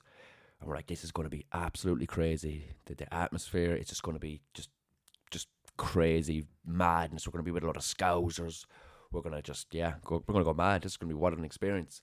So it all kind of sort of supposed to somewhat unravel when we got the tickets because we didn't get the tickets when we we didn't get the tickets until we went over there to wait to meet someone and collect tickets. There were three tickets in completely different seats. We're like, all right, we're in three different seats, but it doesn't matter. It's the Kop end. We're still gonna have a great time. Like we're not gonna be with each other. It's gonna be mental. Yeah, it's gonna it's a pity, but whatever. So uh, I get my ticket, go in. Like, wow, this is a pretty good seat. Like I'm about five rows from the front. This is amazing. Like, right, it's over to the very, very edge. It's, it's, it's, like uh, one of the corners. one of the corners. You have to walk down a whole row of seats and down to the very, very last seat, up against the wall. Like, Yeah. like a bit to the side. This is amazing. That's cool. It's still amazing. No one's sitting along the seats beside me uh, when I originally sit down. Do you know, I'm there probably half an hour before, super excited. You were thinking some serious fucking locals are gonna come in and sit down and take you into the fold. Then you'll all go out and buy black cats legally. yeah, legally, yeah, yeah, yeah. So, uh, yeah, where it all went downhill was, uh, they were lovely people, but, uh, but, uh, three girls, um, young enough girls, maybe similar age to me, maybe 25 at the time or whatever, maybe a bit younger, three Canadian girls and their mother, and maybe their father, definitely their mother anyway, come down the seats and sit alongside me. I'm like, what? Start chatting with me before the match. I'm like, this is not what I imagined. It's like grand. We'll get to watch a Liverpool match in the Kop end. This is still going to be good. Atmosphere was still pretty good, but not half as intense. Sitting next to four women. Um, half time comes.